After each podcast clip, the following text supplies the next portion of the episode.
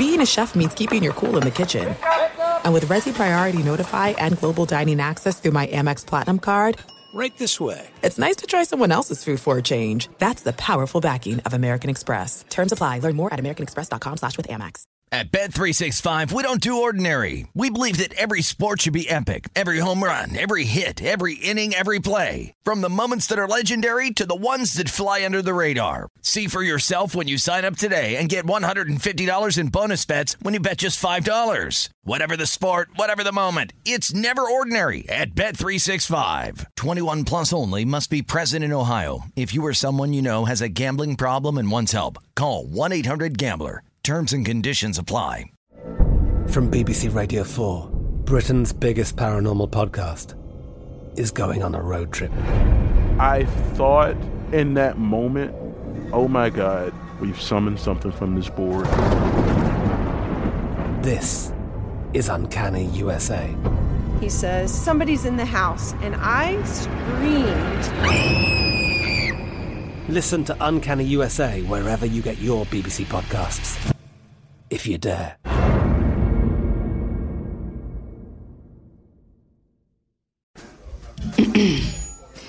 A T and T connects an ode to podcasts.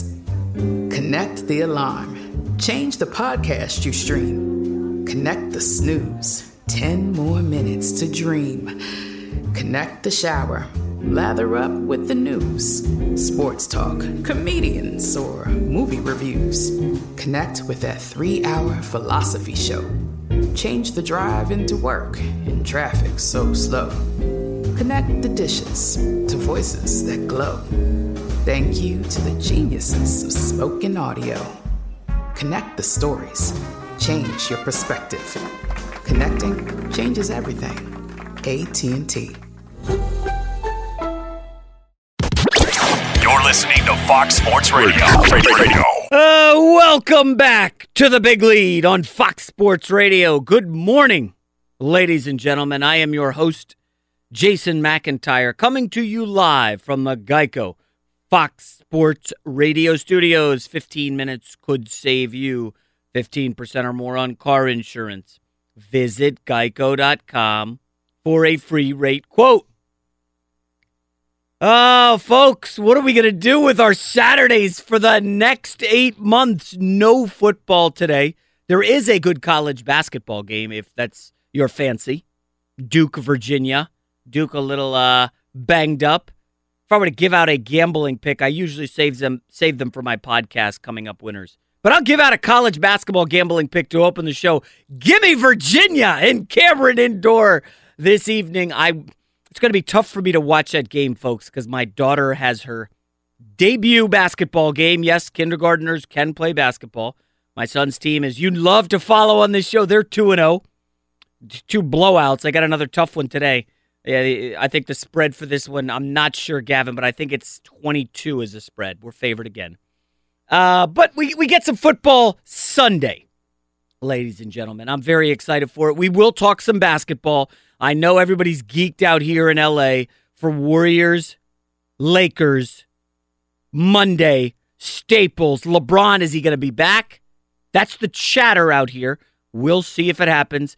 I'm locked in. I will be on the court uh, as a member of the media, hopefully hanging out with my main guy, Kevin Durant. We'll see. We'll see if that materializes. And, and my buddy has season tickets and invited me and the wife, so I will be there.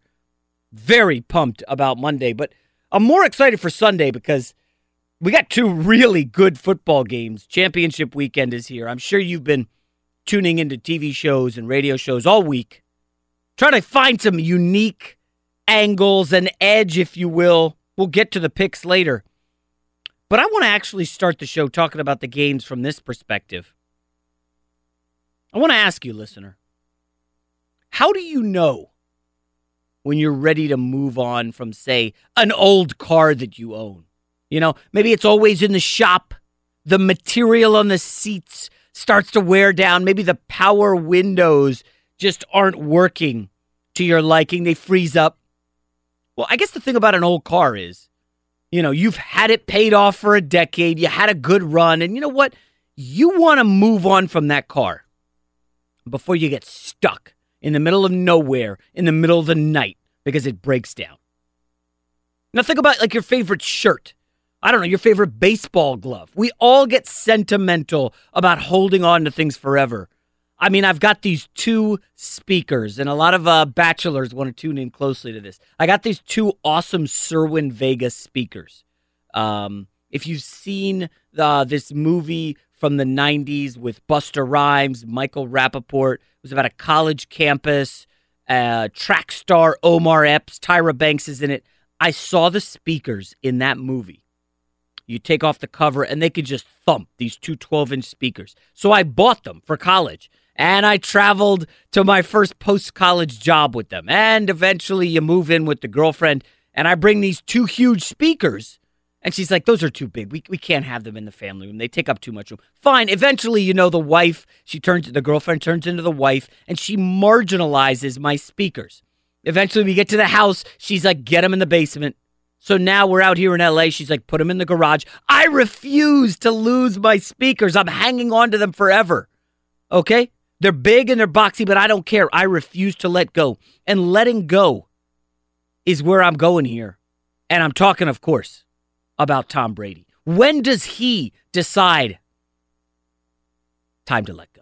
I, I'm done. I'm ready to move on. Because I think Sunday could be the final time we see Tom Brady throw a football in the N F L. I mean, folks, we know this.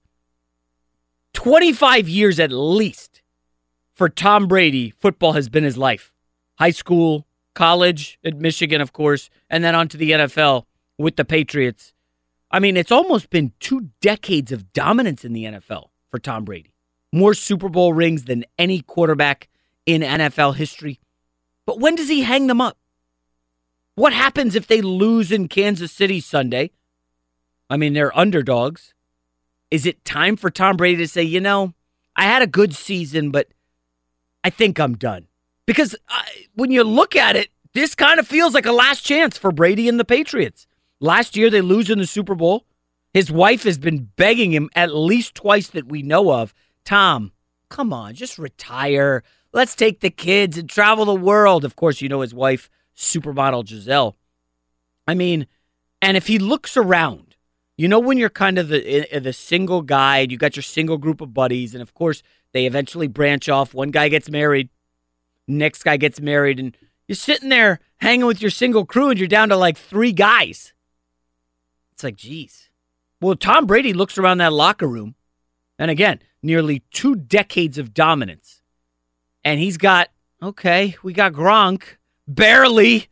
I mean, Gronk has openly talked about retirement. Patriots tried to trade him to Detroit. He's like, I would have just retired. Gronk looks like a shell of his former self. He's coming back. This is the worst season of his career. He's got no trade value.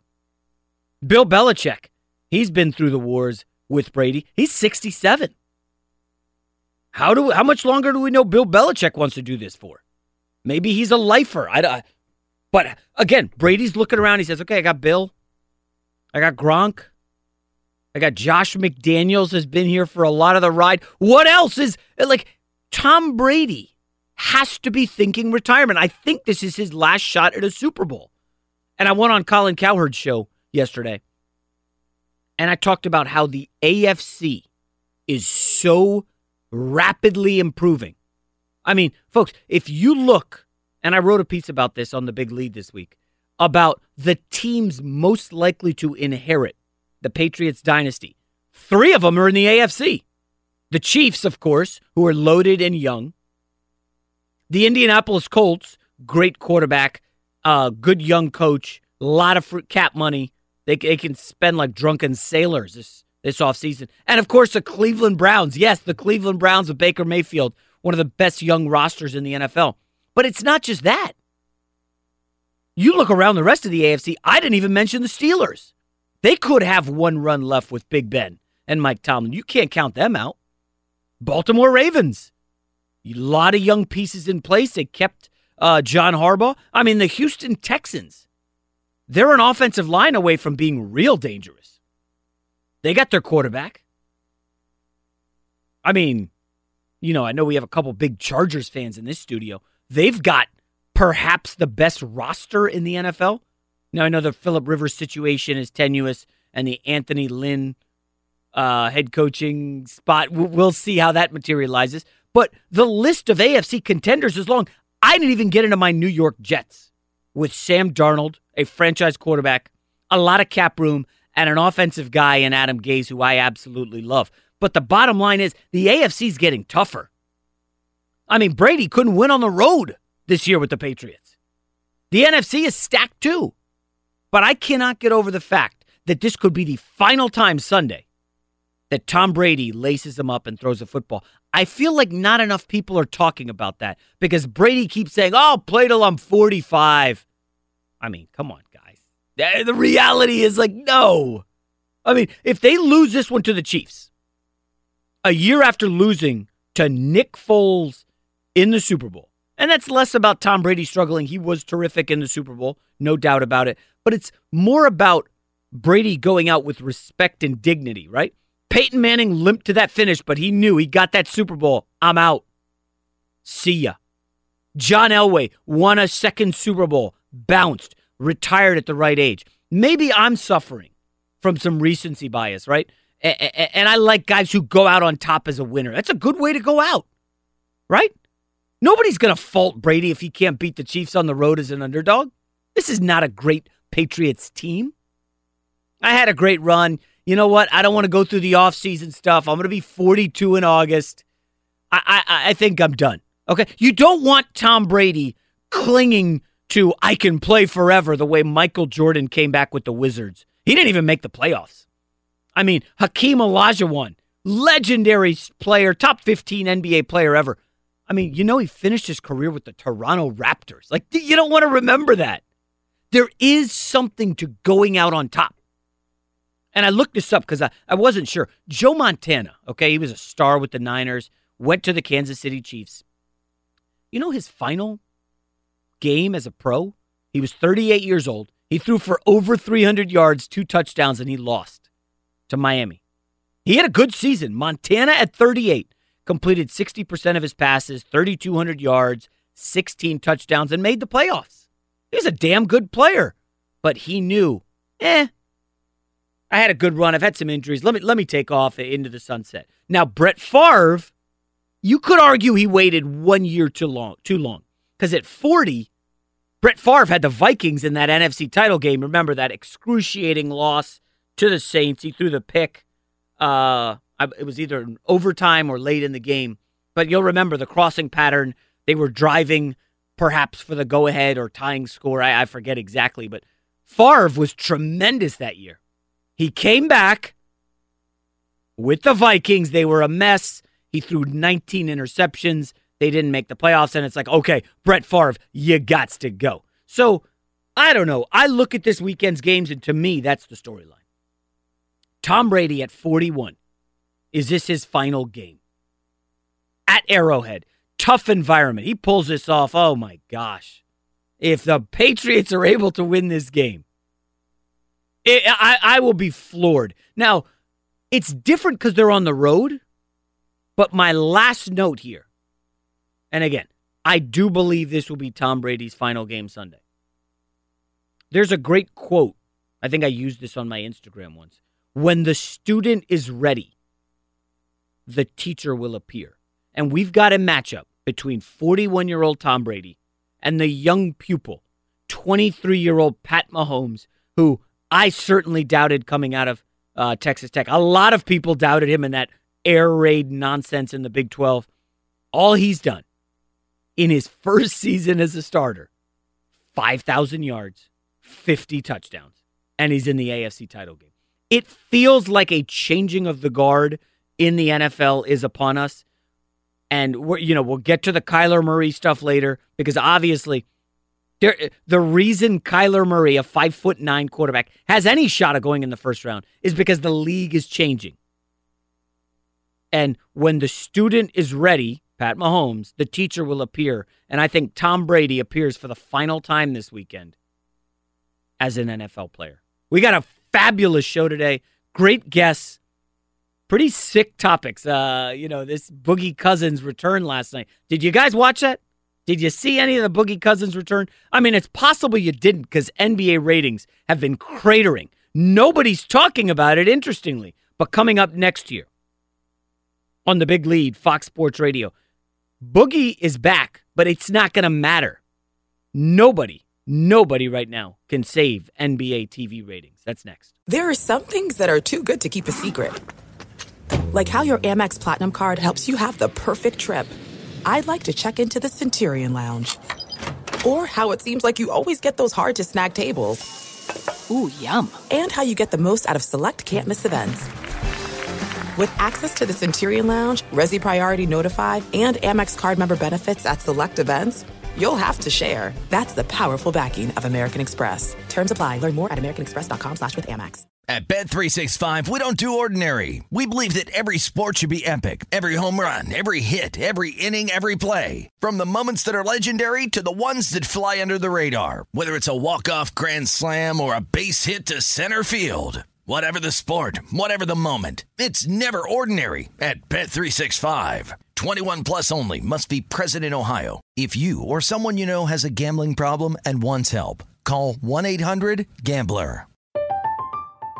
I'm Katia Adler, host of The Global Story. Over the last twenty-five years, I've covered conflicts in the Middle East, political and economic crises in Europe, drug cartels in Mexico. Now I'm covering the stories behind the news all over the world in conversation with those who break it.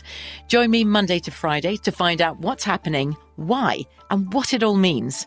Follow The Global Story from the B B C wherever you listen to podcasts.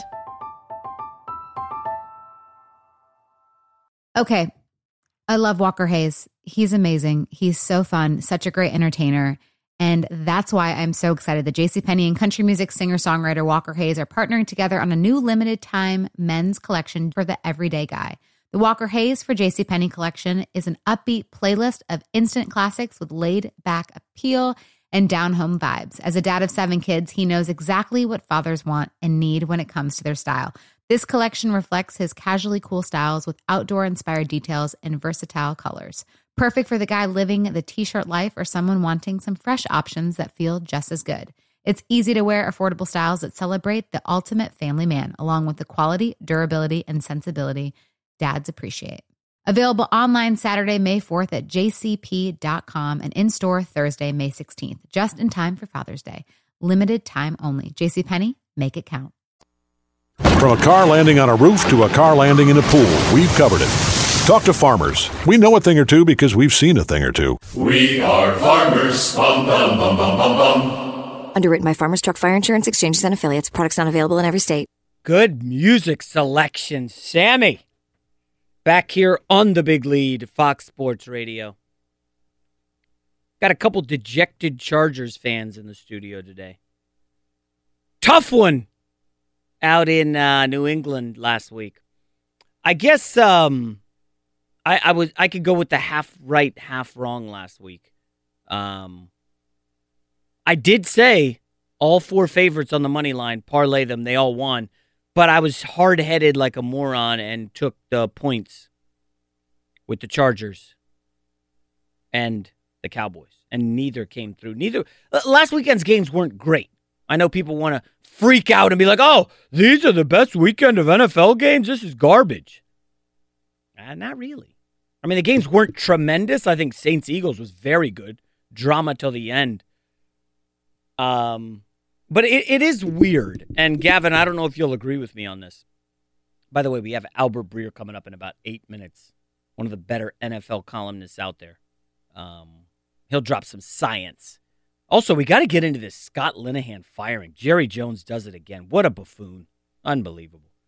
Uh, we'll get to that later. But when I, when I look at how folks react, do you remember last year, last N F L season, so the twenty seventeen season, Donald Trump, the president, of course, was going in on the N F L. There was the Kaepernick stuff, blah, blah, blah. And the ratings were down, and everybody was saying this is the death knell for the N F L. I won't soon forget a columnist for the Wall Street Journal, a good, talented guy, Jason Gay. He wrote a piece essentially saying, is this the apex of the N F L? It's all downhill from here. Would you even want to be an N F L owner? I won't forget it because I called him out on it on social media, and we went back and forth. And, of course, a year later, he kind of looked silly. And I tried to tell him that was going to happen. It was a weird year in the N F L in twenty seventeen. Quarterbacks were hurt. Of course, Wentz was leading the M V P race. He got hurt. Andrew Luck didn't play. Watson got knocked out. I think there were a couple other injuries. Um, and it was just, it was all around a rough year for the N F L. It happens. Well, they bounced back super strong this year. N F L is as good as it's been. I had no concerns. I don't have any future concerns. But here we have the N B A ratings. There's a story out of a New York tabloid this week that the T N T ratings were down twenty-two percent so far this season, and the E S P N T V ratings were down five percent. And it's like, well, wow, that seems significant. How come nobody's talking about this? And it's one of those deals where, and I don't want to make this political, but it's impossible not to at least allude to it. The media, especially sports media, is overwhelmingly liberal, and they love the N B A. And the sports media, whether it's the media writers, whether it's, uh, you know, actual N B A writers, N F L writers, people who cover the sport, or just casual fans who have a voice, they love the N B A. They think it's the greatest thing ever. Never mind that the Warriors have been a lock to make the finals for five years. Doesn't matter. And they, they refuse to criticize the N B A when things are not going well. But at the first hint of a problem in the N F L, they're going all in. And I just think that's that's really pathetic. I mean, listen, I love the N B A. You guys know this.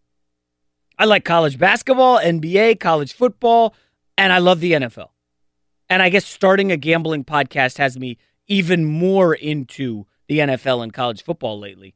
Um But I, I I play basketball twice a week, three times if if the wife will give me the okay. You know, I coach both my, well, my son's team, my daughter's kindergarten, so you know, I'm not coaching that one. But I love basketball. But when things are not going well, I'll admit it. And when you look at the standings and you see the Milwaukee Bucks and the Toronto Raptors at the top of the East, you're like, hmm. I mean, really, are you carving out space on a Thursday night to watch Giannis against... You know, the Denver Nuggets, who are, Denver Nuggets are on fire. By the way, I was looking at N B A lines earlier before the show started. The Denver Nuggets are favored by seventeen and a half tonight. That's how good they are right now. But it's like the Denver Nuggets, a casual fan doesn't care. The casual fan has not been won over by Jokic or Giannis. As good as these guys are, what have they won? Nothing.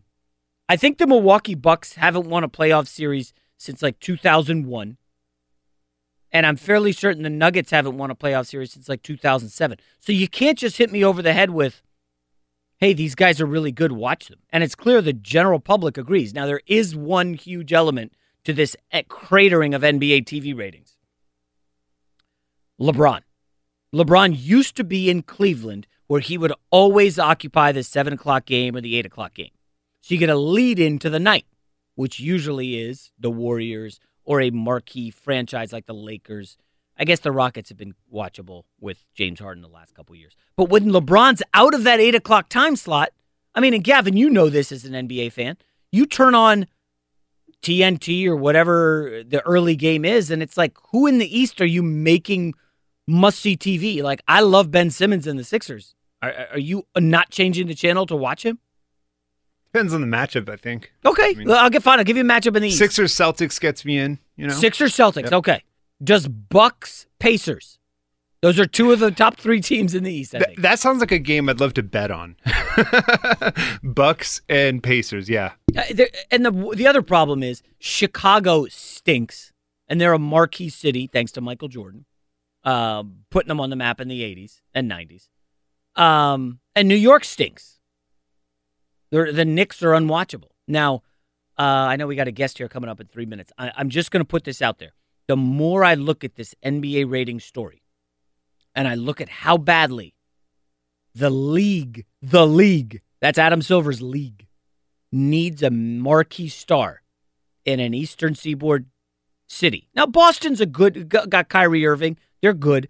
Um, Kevin Durant to the Knicks is starting to make more sense to me.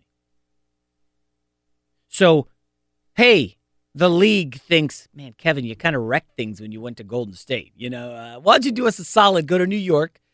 We'll, we'll see if we can get you Zion Williamson in New York. And uh, we'll get you Porzingis back from injury. And all of a sudden, it's starting to be like, well, maybe there is something here. Durant's always wanted his team. It's going to be his team if he goes to New York. And the league would love it. Kevin Durant would be on T V in all those early slots. I mean, Gavin, it's starting to line up, right? Like, that makes sense to me. Now, I know uh, Chicago Bulls fans really want Anthony Davis to come home. Doesn't seem like that's happening. Now, stranger things have happened. Maybe they put together a package for him, but uh, I don't personally see it at this juncture. But it's starting to look like, and again, when you look at the ratings for the N B A and how badly they're down, some of this Kevin Durant, New York stuff makes sense. Now, Durant will be in L A all weekend. He was here last night as the Clippers got destroyed by the return of Boogie Cousins, who looked pretty good. Uh, three or four from deep. He obviously can't move his feet on defense, but that's nothing new. Uh, he looks, you know, like he could probably lose about seven or eight pounds, but he's making shots. Uh, afterward, he had a funny comment about, man, how do Kevin Durant and Steph Curry deal with all this media? Remember, DeMarcus Cousins was in Sacramento. Ain't no media there. He was in New Orleans. Ditto. No media. Now, he's on the front lines. Everywhere he goes, he's on the greatest show in the N B A. So, interesting stuff happening with the Lakers. I'm sure we'll read some Kevin Durant stories this weekend. And, of course, I'm very excited for Monday night. Hopefully, K D versus LeBron. Coming up next here on The Big Lead, Fox Sports Radio.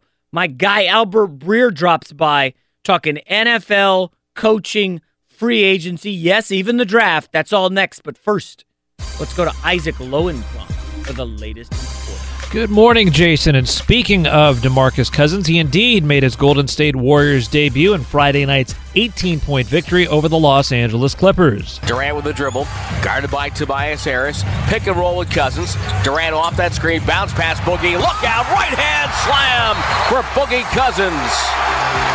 Welcome back. Tim Roy the call on ninety-five point seven the game. Cousins had fourteen points, including three three-pointers before fouling out, but had a plus-minus rating of plus twenty-one in just fifteen minutes of action. Kyrie Irving scored thirty-eight in the Celtics' win over the Grizzlies. D'Angelo Russell scored a career-high forty as the Nets rallied from twenty-one down to win at Orlando. Don't look now, but the Nets have won sixteen of their last twenty-one. At the Australian Open today, one-seed Simona Halep eliminated Venus Williams. Serena Williams won her third-round match, so it'll be Halep against Serena in round four. We'll go back to Jason McIntyre in ten seconds, but first, a word from farmers. From a dog accidentally flooding a living room to a dog taking a joyride, we've covered it. Talk to farmers. We know a thing or two because we've seen a thing or two. We are farmers. Bum, bum, bum, bum, bum, bum. Underwritten by Farmers Truck Fire Insurance Exchanges and Affiliates. Products not available in every state. Jason, back to you.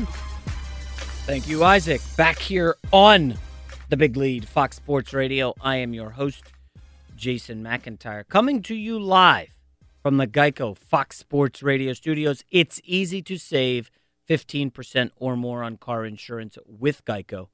Go to geico dot com or call one eight hundred nine four seven auto. The only hard part, figuring out which way is easier. Um, I, I like to introduce him as one of the most plugged-in guys in N F L circles. Uh, Albert Breer joining us from Monday, from the M M Q B. Albert, good morning. How are you? I'm doing good. How are you doing, J-Mac? You know, I, I, there's a lot of stuff I got to get to you with. Uh, obviously, this weekend's games we will. But I, I, I got to start with the Cowboys, if we could, real quick. I, this just still stuns me. So Jason Garrett, the day, at, or I guess Monday, after the loss to the Rams, comes out and says, yeah, I don't anticipate any major changes on the staff. He said that at a press right. conference. The video's out there. Four, four, I guess four and a half, five days later, Jerry Jones fires offensive coordinator Scott Linehan. Now, the timing's awful because basically everybody good is off the market, right? Everybody right. that you would want's off the market. And why would you do this to Dak after three years with the guy? Dak's been very yeah. good. And now you're going to have to learn maybe an entire new system when you're about to yeah. give Dak a huge contract? Albert, try to help me make sense of this. Well, I, I just take it back, okay? And, and and if you want to go back to earlier in the year when we were all talking about Jason's job security, um, my understanding at that point was really there were only two coaches that that that Jason that, that the Cowboys would walk away from Jason Garrett for, and one was Sean Payton, and the other was Lincoln Riley. Um, and so, you know, I. I think if you if you look at that, you can sort of read into some of the things that are going on here. Uh, look, there are teams out there that are looking at what teams like the Chiefs and the Rams and the Patriots um, and the Saints are doing and saying, I want that. Like, I want our offense to look like that. I want to be more forward-thinking. And, you know, a lot of it, J-Mac, comes down to being willing to willing and adaptable to what's coming into football right now, which is a lot of concepts from the college game, a lot of you know, different stuff um, that we haven't seen in the N F L before. And, you know, I, I think Jerry is probably one of those owners that got bit by that bug and said, oh, I want the offense to look a little bit more like what I'm seeing in some other places where they're a little bit more forward-thinking. And I think through the process of, I mean, look, they've they, they've built a relationship with Lincoln Riley. Like, they there's they've, they've studied what's happening at the college game. And I think in the process of doing that, Um, they've really fallen in love with some of the stuff that they've seen. And I think there's a piece of this for them that's we want to put Dak in a situation where, you know, he has someone who's very forward-thinking and who's willing to build an offense that works for him specifically here. And so I think that's sort of where the idea comes from, that they want to be more innovative, more forward-thinking, um, you know, on offense. And they love Jason. They love Jason as a program builder. They love everything that he's done there. Um, but I feel like this is sort of a way to fiddle it a little bit, where you get to keep Jason Garrett, but maybe you follow the idea that attracted you, that that that that, that, that would attract you to guys like Sean Payton and Lincoln Riley in the okay. first place. All right, Albert Breer, that's fair, but give me the name of the guy who's going to come in, because Lincoln Riley's not taking the O C job. Who's going to come right. in with these college concepts? Because the names I'm hearing, Todd Haley, Uh, Ken Wisenhunt, these guys are retreads who've been around the league. They're not young guys. Yeah, but I mean, I think that if you look at like a Haley, he'd be willing to do some more stuff because they were doing some stuff in Cleveland hmm. to help out Baker Mayfield. I mean, I, I give you Andy Reid's name as somebody who really ran. Now, I'm not talking about him for Cowboys, O C, right, right, of course, right. but, but but somebody who, if you look, like he was, he went back after he got fired by Philly. He hired Chris Alt from the University of Nevada, who is Kaepernick's coach in yes. Nevada, and he learned how to. He learned to, like like here's what I need to do to help Alex Smith. Like here's what I need to do to help all these kids that are coming out of college. And Andy Reid was really willing to reinvent himself, and that's given his coaching career new life. No one was looking at Andy Reid as this innovator six years ago, that's right? Point. Like now he's one of the now he's again, again for a second time one of the foremost offensive innovators in the league, is because he's willing to do it. And so I think you know somebody like Todd Haley, you know, uh, that could be someone who has shown some willingness to bend and to do that sort of thing.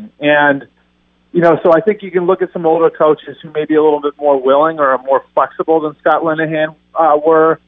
And then, I mean, there's always, you know, the idea that you could, you know, go down to the college level and take a swing. I will remind you, James, like last year, do you remember what Mike Vrabel and the Tennessee Titans tried to do? No. Uh, when they got LaFleur? They tried to hire, before they hired LaFleur, LaFleur was their second choice. Okay. They tried to hire Ryan Day from Ohio State. Oh, Ohio, Ohio, it all comes circle, Ohio State. Yes, yes, yes. Right. So they, they, they tried, Mike Vrabel tried to hire Ryan Day out of Ohio State. Now, it seemed like a swing at the time.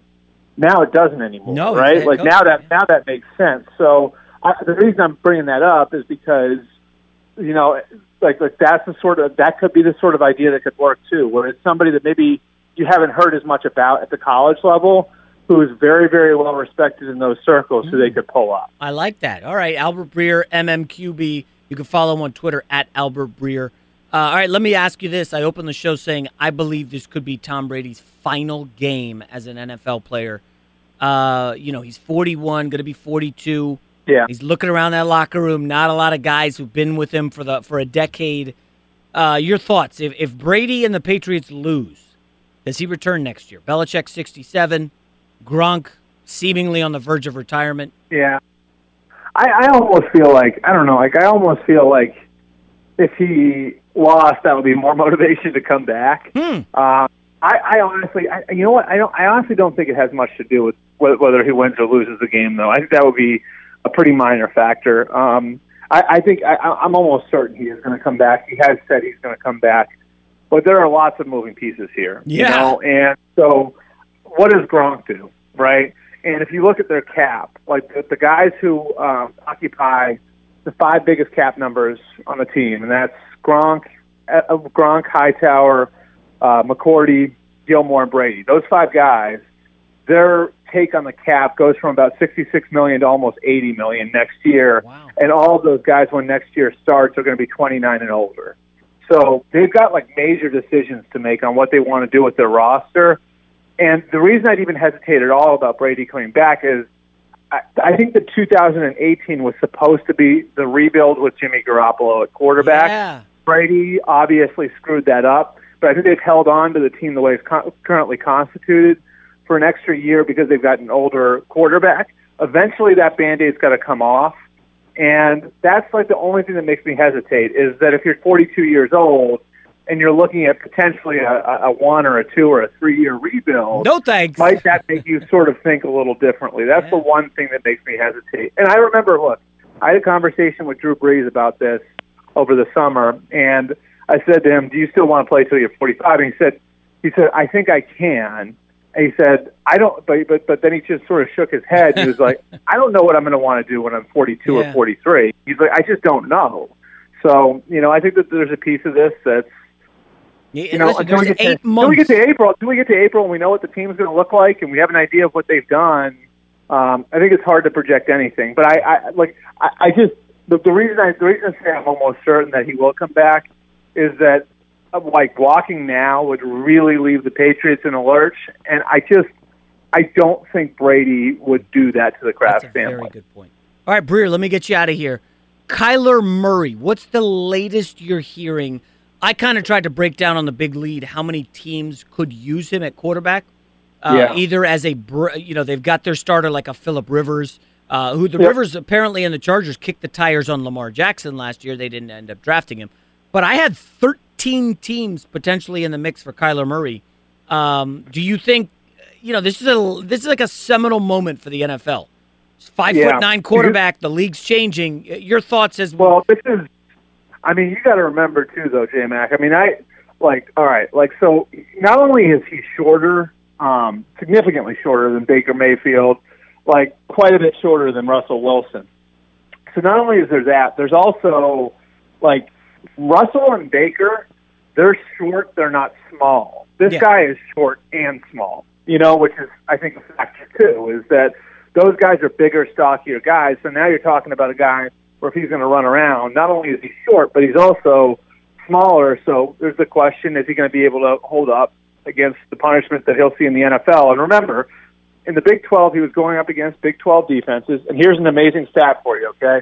Two years ago, there were six defensive players from the Big twelve invited to the Combine. There were seven players from Alabama alone. All right, so that's what Kyler Murray's been That's what Kyler Murray's been up against, and he's been playing behind the best offensive line in college football.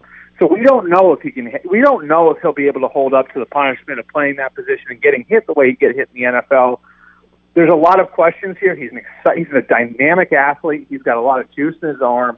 He's got a ton of potential. And if you could guarantee that he's going to be able to hold up and stay healthy, I think a lot of teams would be intrigued.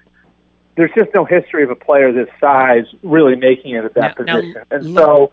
That's why I think most teams look at him and say second or third round pick. Now, the caveat there, of course, is if you're a quarterback with a second round grade or a third round grade, a lot of times you wind up going in the first round just because of the demand of the position. Oh, interesting. All right. So I just want to say, like, Lamar Jackson did not run at the Combine. Do you think there's anything Kyler Murray won't do? Uh, I know we're still. Uh, I, I don't know. I mean, I, I, I honestly, like, that, that much I don't know. I, I, uh, I think that there's. I mean, look, I will say this for Kyler Murray. He's crushing it from a business standpoint. I mean, like, what he's done, like, you know, when he we really, without much of a football resume, to be able to score that five million dollars bonus in June, then turn around and, like, make part of that deal that he can play football for another year, maximizing the year of football, and then leveraging that football against baseball again. from a business standpoint, he's crushing it. I don't know. I mean, I think the next real uh, checkpoint in all of this is probably not the combine. It's probably February eighteenth, which is when the D A's um, position players report to spring training. So um, it's going to be a fascinating story going forward, no question about right. it. Albert, if I'm him, I'm him. If I'm him, I run at the combine, though. I don't know about you, okay. but I'd run. Yeah, no, I no, I want to see it. I think he's a four four guy at least, right? He's an incredible athlete. You know, just just go out and showcase all of that. Showcase how much better of an athlete that you are you are than a Dwayne Haskins or or, or a Daniel Jones. Certainly. All right, Albert Breer, the great Albert Breer from M M Q B. Albert, thanks. Enjoy the weekend, man. Thanks, you, Matt. Uh, boy, interesting stuff. So he's not on board with my Brady in his final game, but this th- that rebuild that he talked about in New England is fascinating. Coming up next here on The Big Lead, Fox Sports Radio. Remember when I gave out some inside intel late last month on an N B A young star? And I got pushed back, and the guy went after me on Twitter. Well, look what happened this week. We'll talk about that next. A load of concrete falling on one, we've covered it. Talk to farmers. We know a thing or two because we've seen a thing or two. We are farmers. Bum, bum, bum, bum, bum, bum. Underwritten by Farmers Truck Fire Insurance Exchanges and Affiliates. Products not available in every state. Back here on The Big Lead, Fox Sports Radio. Good stuff from Albert Breer. If you just missed that interview, you're going to want to download the podcast when it comes out later. This Brady stuff is really interesting. If it's the end for him, holy cow. Now, remember, the N F L took a hit when Peyton Manning retired, right? Um, just because he was like an ambassador in the league. Everybody liked him. Your mom, who's fifty-five or sixty-five years old, knows Tom Brady. He can transition easily from the N F L to the Today Show, to the cover of Us Weekly. Like, that's the realm Brady's in. The N F L doesn't want to lose him, obviously. All right, so uh, listen, we take our medicine when we're wrong around here. And we're and listen, it's sports. They're unpredictable. You're going to be wrong often. And when you're right, hey, listen, you expect, uh, hey, guys, remember that?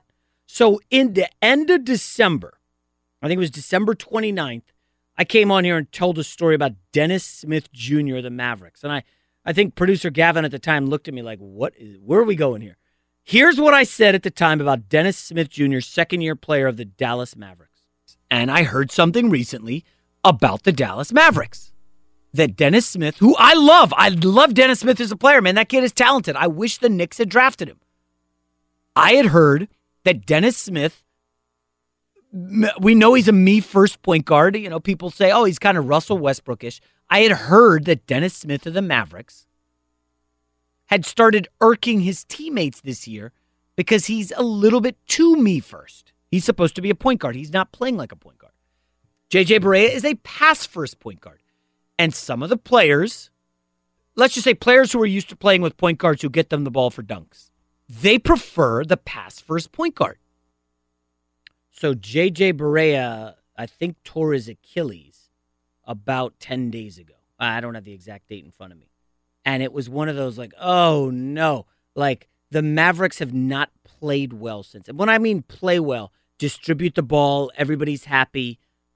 And, you know, Dennis Smith is really their only other option.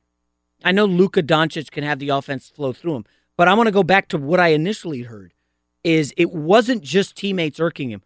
Carlisle called him in individually, sat him down and said, here's the deal, okay? You need to pass more to your teammates. You know, you got to get everybody involved. S- you know, stop battling your own teammates for stats. You know, they they can tell. A- and Smith is one of these young millennial athletes, and I think we'll touch on this later. He's never been told you're not the guy, ever. High school, N C State. Rookie year, and now he's being told, you're not the guy, dial it back, and he did not take that well. And I know he came after me a little bit on social media when I initially told this story. It's all one hundred percent true. And according to Woj this week, they're trying to trade him. Now, part of me is hearing a, uh, something interesting that where the Mavericks don't want to deal him. They were hoping that he would take this news as a wake-up call. I don't think he is accepting the wake-up call, unfortunately. My gut tells me they're not going to deal him. But, uh, again, if he's not getting the wake-up call, hey, dude, we need you as a team player, not as Dennis Smith, I'm going to drop forty on Duke and Cameron. You know, we need team player, okay? Dennis Smith, young athletes, listen closely. I know you were doted over in high school, youth sports. Wake up when you get to the pros. You got to wake up. Coming up next year on The Big Lead, Fox Sports Radio. The L A Rams, can you believe it? They're on the cusp of a Super Bowl. And at the same time, LeBron is on the cusp of a return. That's next. Hour number two here on The Big Lead, Fox Sports Radio. Good morning, ladies and gentlemen. I am your host, Jason McIntyre, coming to you live from the Geico Fox Sports Radio studios. fifteen minutes could save you fifteen percent or more on car insurance. Visit geico dot com for a free rate quote. Kind of a weird Saturday in sports. It's the first Saturday without football. I assume many of my friends on the East Coast um, are probably digging heavily into college basketball or digging out from under the snowstorm that drilled them uh, this week. A lot of my buddies were off. Uh, just kind of gambling on midweek N B A and college basketball. I love getting those texts from you guys. Um, and here we are, the first Saturday without football in a while, probably since, what, August? And now we got eight more months of it. So you got to spend some time with the family, watch a little college hoops on your phone, maybe do uh, listen to my gambling podcast. You're obviously listening to this show. And then Sunday, you're ready. You're ready to dig into football. Championship weekend. We haven't even touched on Rams Chiefs yet. Uh, I did a lot of research for that game, and I basically came back with, this is a coin toss. uh, that's a tough one. Rams and the Saints. I, I like that game. I, I think Chiefs Patriots is slightly better from a storyline angle because of, as I open the show with, is this Tom Brady's final game? Does he hang him up? Albert Breer doesn't totally agree with me. He was on the show earlier.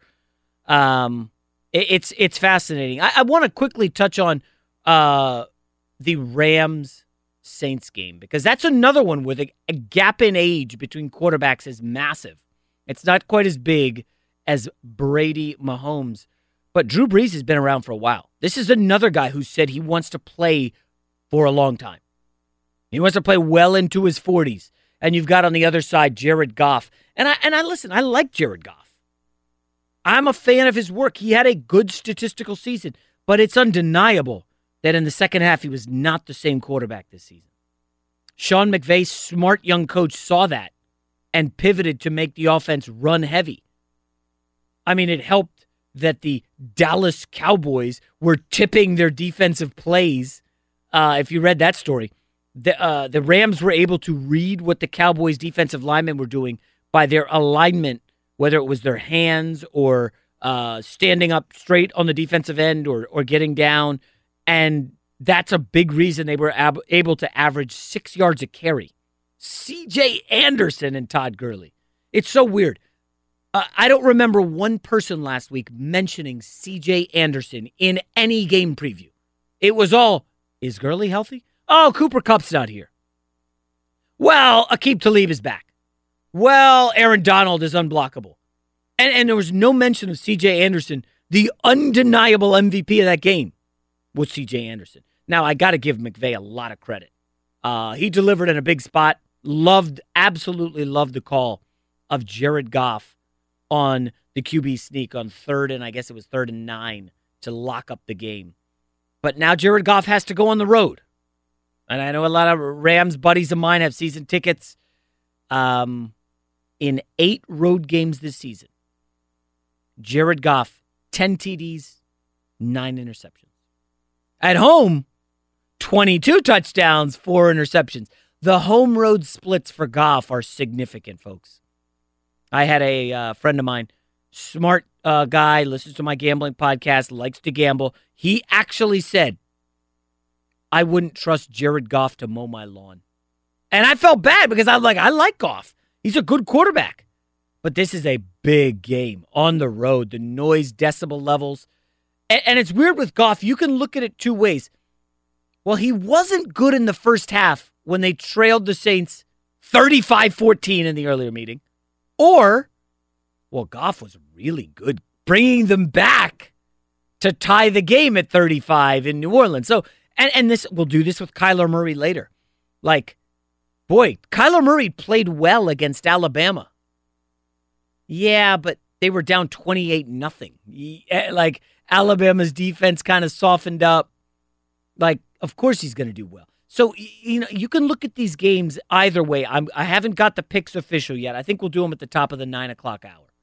Um, two picks. I got even got a couple gambling props for you because there's only two games, and I don't feel like there's any value. Let me just, I guess our guest is coming up here shortly.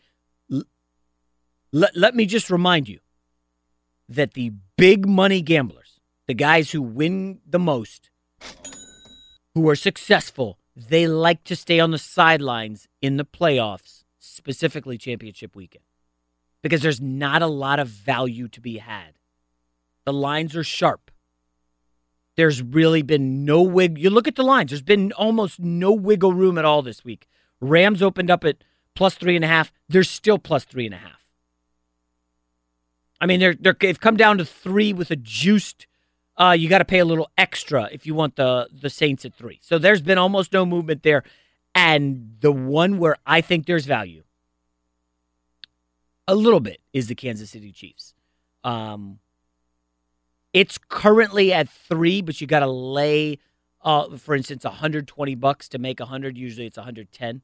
Um, so I think there is some sharp money going to come in on the Chiefs. The public overwhelmingly is on the Patriots. Because as you guys know, the two Chargers fans here, last week the public loved the Chargers.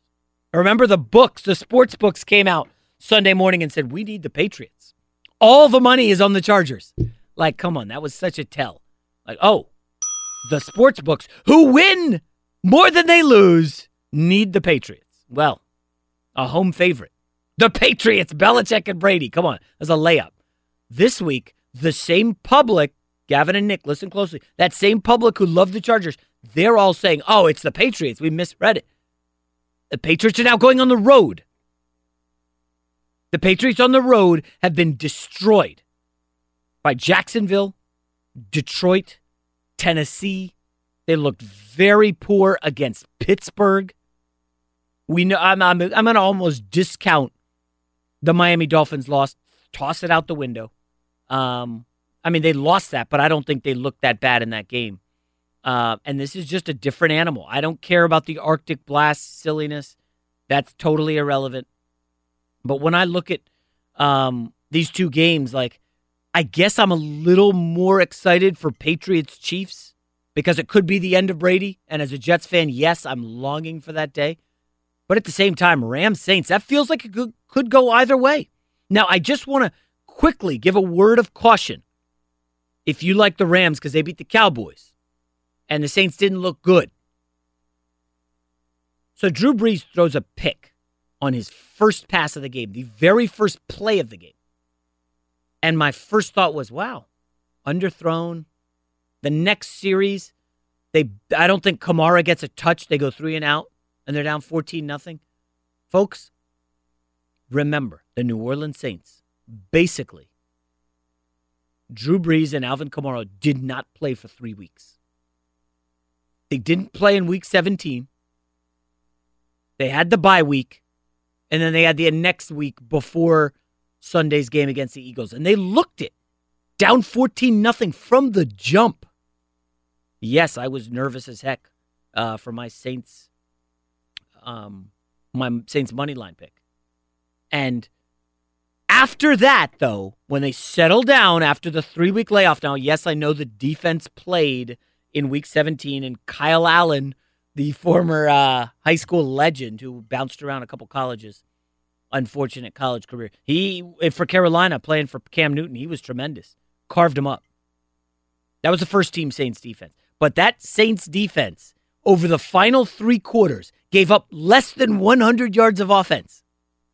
That's the defense Jared Goff and Sean McVay are going up against. I, I want to make a case for the Rams. I, I it's just so tough to bet against a team that hasn't lost a home playoff game, I believe, since like ninety-two. Like, I mean, it's Breeze, it's Peyton, Give me, Gavin, where do the Rams have a distinct advantage? Would you say in the running game overall? Kamara and Ingram versus C J. Anderson and Gurley.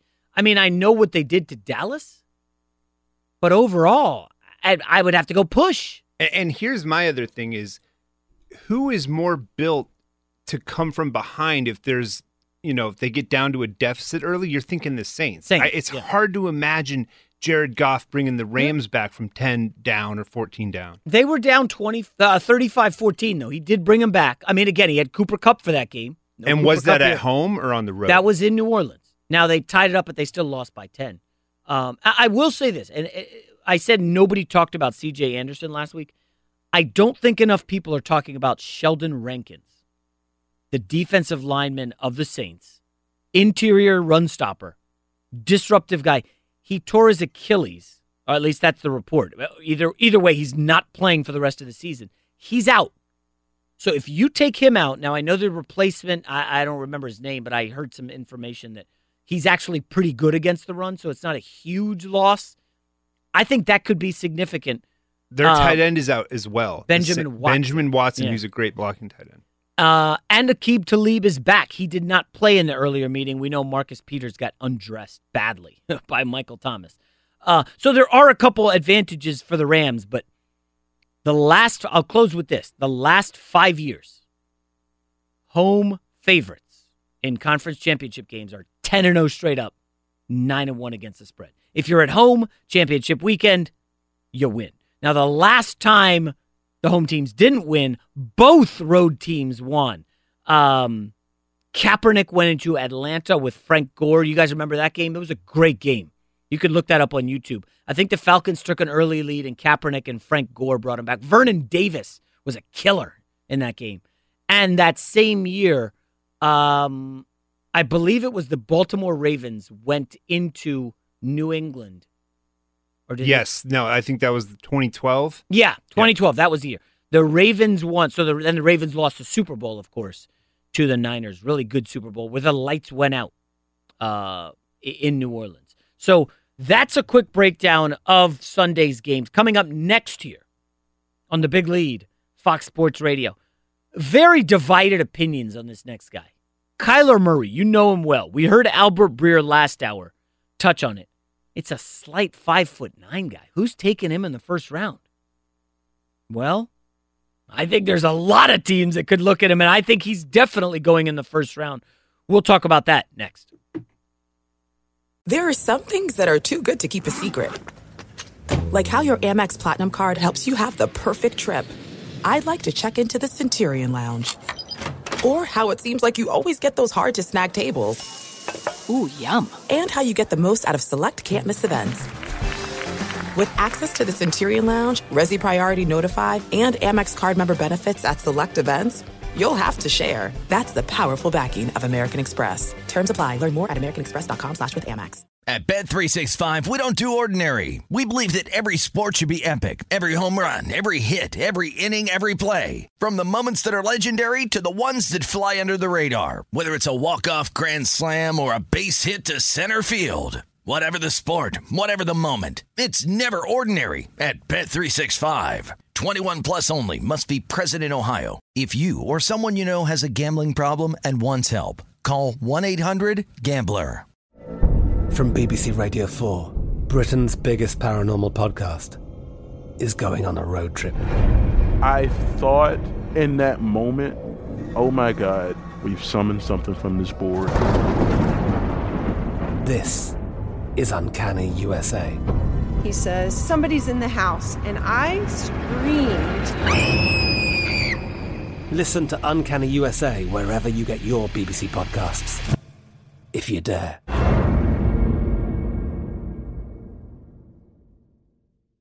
Okay, I love Walker Hayes. He's amazing. He's so fun, such a great entertainer. And that's why I'm so excited that JCPenney and country music singer-songwriter Walker Hayes are partnering together on a new limited-time men's collection for the everyday guy. The Walker Hayes for JCPenney collection is an upbeat playlist of instant classics with laid-back appeal and down-home vibes. As a dad of seven kids, he knows exactly what fathers want and need when it comes to their style. This collection reflects his casually cool styles with outdoor-inspired details and versatile colors. Perfect for the guy living the t-shirt life or someone wanting some fresh options that feel just as good. It's easy to wear affordable styles that celebrate the ultimate family man, along with the quality, durability, and sensibility dads appreciate. Available online Saturday, May fourth at j c p dot com and in-store Thursday, May sixteenth, just in time for Father's Day. Limited time only. JCPenney, make it count. From a car landing on a roof to a car landing in a pool, we've covered it. Talk to farmers. We know a thing or two because we've seen a thing or two. We are farmers. Bum, bum, bum, bum, bum, bum. Underwritten by Farmers Truck Fire Insurance Exchanges and Affiliates. Products not available in every state. Back here on The Big Lead, Fox Sports Radio. We've got some, uh, I guess this qualifies as breaking news, gentlemen. From the N B A, it sounds like Anthony Davis, the great Pelicans center who doesn't want to be called a center, is going to be out one to two weeks with a sprained left index finger. The Pelicans announce it. Uh, I got to say, it is looking bleak for Anthony Davis in New Orleans. Uh, they lost again last night to Portland. That was an easy cover for the Blazers at home. Uh, New Orleans now twenty-one and twenty-five, eleven back in the West. They are four back of the Lakers for the eighth spot. It's looking bleak for New Orleans. They badly want to trade. They will try to bring on anybody to keep Anthony Davis. It feels futile to me. I don't know. We're going to bring in our next guest here um, to try to make sense of this. He knows the Lakers well. He also knows the Rams well. Bill Plaschke, L A Times. He's joining the show. Boys and girls, it's Bill. Bill, how are you? We haven't sparred in a little while. It's like... Uh... People are expecting the Saints to have a coronation tomorrow. They're they're, they're wrong, but the people are already partying like the Saints have already won the game. It's crazy. Wow. Well, Bill, let me ask you this. What are you more excited for, Rams Saints or LeBron's potential return Monday against the Warriors at Staples? LeBron's not coming back to the, uh, against the, the Warriors. I don't think. I, I don't think. I mean, I think he. I think he should be back. I think he should probably try to rush himself back. I think the Lakers need him that badly. I'm not so sure that, that that's going to happen Monday. I'm sure the Rams are going to play the Saints on Sunday. I'm more excited about that. I, I think. I, I think. I think the uh, and also I, I was out out at the Lakers last week, and no matter what happened in Oklahoma City, they're without LeBron. They're on. They're almost unwatchable. They're almost unwatchable. I don't totally disagree with that. Yeah. Um, and you know, and you know, and, and that's why when you said breaking news with Anthony Davis, I thought, well, if he's going to say he got traded, he didn't get traded to the Lakers, because there's no way, there's no way New Orleans is taking what the Lakers are offering. Well, you don't think they're clamoring to get their hands on Brandon Ingram and Lonzo Ball? Yeah, yeah, yeah, yeah, yeah, and and and really, and that's been the whole story. That's been the story of this Lakers season, is that they're slowly, if they're not careful, they're going to blow it for next summer. I mean, can you imagine next summer if they can't get A D and they some reason they don't sign one of the big free agents? Can you imagine? Well, let, imagine let's go. I mean, let's on? go through it, Bill. They're not getting Klay Thompson. We, let's just cross that off. The right, list. That's a cross off the list. Okay, Kawhi Leonard. Let's just forget about. I mean, right I now, think, uh, I think Kawhi Clippers, probably stays in Toronto. That's my guess right now. All right, all right, all right. Clippers. Or, we know the Clippers or, won. Or, or he goes to the Clippers. Right. Right. Okay. Okay. So now you're left with we got Jimmy Butler. I Jimmy like Jimmy Butler. Butler. You're not a fan. I know he's a Hollywood no, guy. No, no, no. Dude, not a fan. The hard... way he's doing. And also, also, how about them trolling Minnesota last week after they beat them? That was so weak. That was so sophomore. Him and Embiid, they trolled Minnesota after they beat them. I got no problem that, with that. that. J- Jimmy Butler is a dude you don't want to mess with. By the way, I heard you were messing with Marcus Peters, and he's angry at you. Oh, my God. I asked him about hey, his fear for your life, Bill. That's an I Oakland him, kid. I asked him about his performance and I mean, about the how, how how he's done this season, and he acted and he said, "What are you getting at?" I mean, what do, what do you what do you mean? What am I getting at? Yeah, so I mean that, that's why I think the Rams are going to win on Sunday. I'm, I I I know we keep switching topics here. I think the Rams are going to win on Sunday. Peters was really wound up. The Rams are all wound up. I mean they're they're very after beating you know the heck out of Dallas last week. They're very very uh, self assured. They're very confident in this game, and, they, and they've got they've got you know they have what they didn't have when they lost to the Saints in Week Nine. You know they they have uh, C J Anderson. They got two running backs instead of one. with just Gurley, and they have Aqib Talib playing defense, uh, playing a cornerback, which he didn't. He wasn't in game the first game. I mean, the Rams are a better team. Anyway, I'm switching to No, no, let, let's go back to the Rams. Bill, it's funny. Uh, they got C J. Anderson. Like three weeks ago, somebody says that. It's like, who? C J. Anderson, I, is he still uh, playing N F L? He did, he did, I would I would have said exactly that. In fact, I was stunned. He's gained like four hundred and something yeah. yards in three weeks. Yep. Uh, and, and, and he's fresh. He's fresh. He has the freshest legs in the N F L right now. He was he was at Oakland, and he, and he never carried the ball. He never carried the ball in Carolina. And they, they got him off the street. Yeah. And let, uh, stunning. Let, but let me ask you about a guy. I like him personally, but Jared Goff's home road splits are undeniable. Oh, at home, you're right. You're twenty-two right. twenty-two touchdowns, four picks on the road, he, he's ten T Ds. He's, I love nine him personally. I, I, I, he seems like a good human being, but man, on the road, he has looked ghastly. I don't want to hear about, oh, he was great against the Niners in week seventeen. I don't care. Tell me what he's done on the road. This is a tough spot. No, no he he's going to have to make, I think this is the key to the game. He's going to have to make five big throws in this game. Can he do that? I don't know. He hasn't done that before. You're right. It's about, you know, we're all talking about, including me, I'm, I'm leading the charge talking about the running backs and the cornerbacks, but it's really Brees versus Goff, and uh, Goff has yet to prove it on this kind of a big stage. In fact, he didn't even he didn't need to do much to beat Dallas. He rushed for two hundred seventy-three yards against the Cowboys last week. They, yeah. you know, Goff just kind of managed the game. This is, yeah, the ball, they're going to put the ball in his hands. He's got to make at least five big downfield throws for them to win this game. I agree with you on that. But I think he will. We're talking with Bill Plaschke, L A Times. So, Bill, I don't remember if Eli Apple had already been traded to the Saints, but Lattimore, the great cornerback, he's not playing like he did early in the year when he struggled. He was great with two picks uh, against the Eagles, two game-changing plays last week. You got to assume. Well, hold, hold on. Well, hold on. That one pick went, went right through Alshon Jeffrey's hands. Okay, so, Still, he's so. got he's got to catch that. We've seen quarterbacks yeah, okay, drop that. Okay, okay, okay. okay. And, and then the early one, which was huge, on the underthrown ball by right, Foles. Right. But you got to assume he's going to show up. Uh, I know they're missing Sheldon Rankins on the line, and that does which give is me huge. hope. That's huge. Yeah, Sheldon but, Rankins is huge against the run. Yeah, but Bill, right. are too many people saying, man, Saints looked bad last week? Remember, Drew Brees essentially, he missed week seventeen. They skipped him.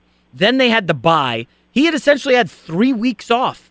Uh, and Saints, he looked rusty I'm early. I'm sorry, J-Mac. The Saints haven't looked good for about five weeks. Their offense, in the last five weeks, Brees has five touchdown passes and four interceptions. That's Drew Brees. Usually yeah. he has that. As fantasy players know, he has that in one day a yeah. lot, uh, five touchdowns. So, I, I don't know. Their offense has slowed down. There is no question they have slowed down. I don't know whether they're wearing down or what, or the breezes are so. Yeah, you know what? I think folks are. I don't think. I don't think people are making too much of that. They're not the same team, I don't think, that they were in the middle of the season. And the Rams are better. I don't think the Saints. I think the Saints are worse. They're more worn down. Uh, so yeah, no, I think that's that's a legit factor in this game. No doubt about it. We're talking about Bill Plaschke of the L A Times. All right, Bill, let me get give me a Tom Brady take that I can take to the bank. I, I hope this is his final game. I think it'd be smart for him to hang him up, win or lose here. I mean, obviously, if he loses, he's not going to win and hang him up. But it seems to me like the changing of the guard is upon us in the A F C. A lot of teams on the come up. We have to, Patriots listen, struggled. We have said this. You know, the way you're saying that, it's like you're really hoping that happens. Yes. So am I. So is all of America except New England. But you know what? I'm not I'm not getting suckered. I'm not getting suckered until I see them oh. actually helped or carried off the field, both him and Belichick. I'm not betting against. Oh, do you think you wait, are you I, picking I, the Patriots? How, I I think I think the, I think New England wins on Sunday. I can't wow. I don't know how anybody can bet against them right now until we see them finally finally vanquished. Wow. Cause, because he look, look here, Pat. Uh, what has Patrick Mahomes done in a big game? He's never been in a game like this before. You know, it's been it's been eighteen years since a quarterback who made his starting debut in the season won a Super Bowl that season. That hasn't happened in eighteen years. Yeah. The last one to do it was Tom Brady. Uh, I don't think Mahomes is is you know is is a guy to do that. I mean, I just I just don't think. Also, the Patriots, they have don't forget they have the best deep ball secondary in football. I know the defense gets ripped for for, for a lot of things, but uh, but but McCourty and Chung and those guys, the best deep ball secondary in wow. the N F L. I, I, I I don't know. I I'm I'm telling you, everybody's on this Chiefs bandwagon. Have we have we done this before? Haven't we doubted the Patriots before? I hate them. I want yeah. them out of there like as much as anybody else does. All right, so Bill, I'm not willing uh, to say it's going to happen. Well, uh, the producer here, who you know well, is, are you cool if we play the you versus Marcus Peters audio just so we can laugh at it? It's funny. Oh, well, of course. All right, we're, yeah, we're going to play. All right, here it is, Bill. Stick around. I have one final question. Here's the audio. Right, Bill right. Plaschke versus Marcus Peters. How would you evaluate your season? Uh, I think we ain't done yet. You, but you personally? I think we ain't done yet. So what you getting at? No, I'm wondering, do you think, according to the stats, you've had a season below below your normal standards? Oh, yeah, that's cool. I mean, coming to this game, I come from a place to where you're going to have your ups and downs. As long as your ass don't stay on the ground, you pick yourself up and you look yourself in the mirror and you keep striving and you keep you keep building to become the best player that you can be and become the best uh, person that you can be. I think all the rest will take care of itself. My resume speaks for itself. Everybody have bad days. I mean, you come to work and you wake up some days, you don't feel like going to work, right? It's a bad day. Today, today, yeah. See, it's a bad day. You just asked a bad question, even, so next. Even more so today, yeah. Uh, next. Bill, be careful, man. Peters is gangster. God, he's unbelievable. He yeah. is a character. I was having a good day until about right then. Yeah, and he, he'll stare stare daggers at you, right? Oh, he stared. How did you know that you were no? He stared daggers at me as he walked off the podium. He's intense. Going back to the locker room. He's all right, so, Bill, will I see you alive at Lakers uh, Warriors on Monday? Yeah, oh, yes. Right. I mean, because uh, yeah, and uh, but I, I'll and if I'm not there, it's because I'm getting ready to for the Super Bowl that the Rams are going to be in. Yes, guarantee right. it right now. Bill Plaschke, L A Times. Bill, good stuff. Have a great weekend. Good luck See to you your guys. Rams. Thanks, guys. All right, Bill Plaschke, L A Times. Always a character. He he fills in here sometimes on Fox Sports Radio. He knows his sports, and uh, he's not afraid of anybody. That includes Marcus Peters. Coming up next year on The Big Lead, Fox Sports Radio. You know what? We haven't talked enough Jets, folks. Bob Glauber, uh, columnist at Newsday, president of the Pro Football Writers of America. He's next. But first, let's go to Isaac Lowenkron for the latest in sports. Jason Anthony Davis of the New Orleans Pelicans is expected to miss one to two weeks with a sprained left index finger, with the injury occurring in last night's loss at Portland. The Pelicans have lost three of four and are four games out of the final playoff spot in the Western Conference. On the court Friday night, Davis's former teammate DeMarcus Cousins made his Golden State Warriors debut in an eighteen-point victory over the Los Angeles Clippers. Durant with the dribble, guarded by Tobias Harris, pick and roll with Cousins. Durant off that screen, bounce pass Boogie, look out, right hand slam for Boogie Cousins. Welcome back. Indeed, Tim Roy the call on ninety-five point seven the game. Cousins had fourteen points, including three three-pointers. He fouled out, but had a plus-minus rating of plus twenty-one in just fifteen minutes of playing time. Kyrie Irving scored thirty-eight in the Celtics' win over the Grizzlies. D'Angelo Russell, a career-high forty, as the Nets rallied from twenty-one down to win at Orlando. Brooklyn's won sixteen of its last twenty-one.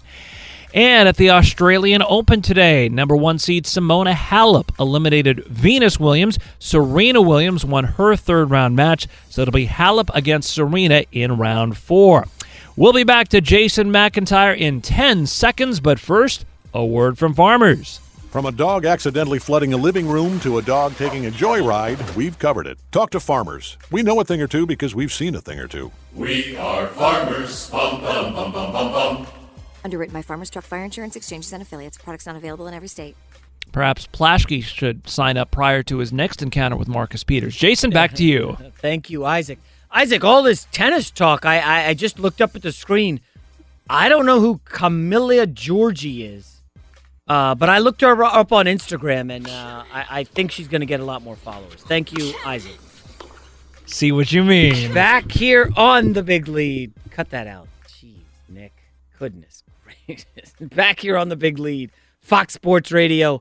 Ladies and gentlemen, I am your host, Jason McIntyre, coming to you live from the Geico Fox Sports Radio studios. It's easy to save fifteen percent or more on car insurance with Geico. Go to geico dot com or call one eight hundred nine four seven auto. The only hard part, figuring out which way is easier. Oh, boy, that was fun with Plaschke. We got another great writer in the house now. Joining us, I've known him for a long time. Uh, he's pretty popular in New York. He's also the president of the Pro Football Writers of America. Bob Glauber joins the show. Bob, good morning. How are you? Jason, I am great. And That's if you don't know Plaschke, I mean, Plaschke's been bugging me for twenty-five years. So Jason Peters, it's, it's just not a surprise. yeah, Bob. Yeah, hey, by the way, I, I got to start talking Jets, okay? I know you're in New York.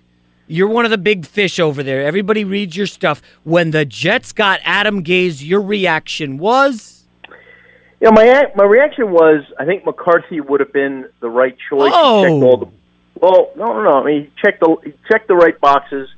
And with the Super Bowl experience, with the experience of helping quarterbacks, but I, I, I'm not opposed to Adam Gase, and I, I know he's gotten a lot of bad pub. You know, it was not a good introductory press conference. Well, you know, what do people remember for, that for? Is his eyes and you know looking all around. So, look, it, it didn't work out maybe the way he had expected or the Jets had expected. But take that stuff away, take everything away.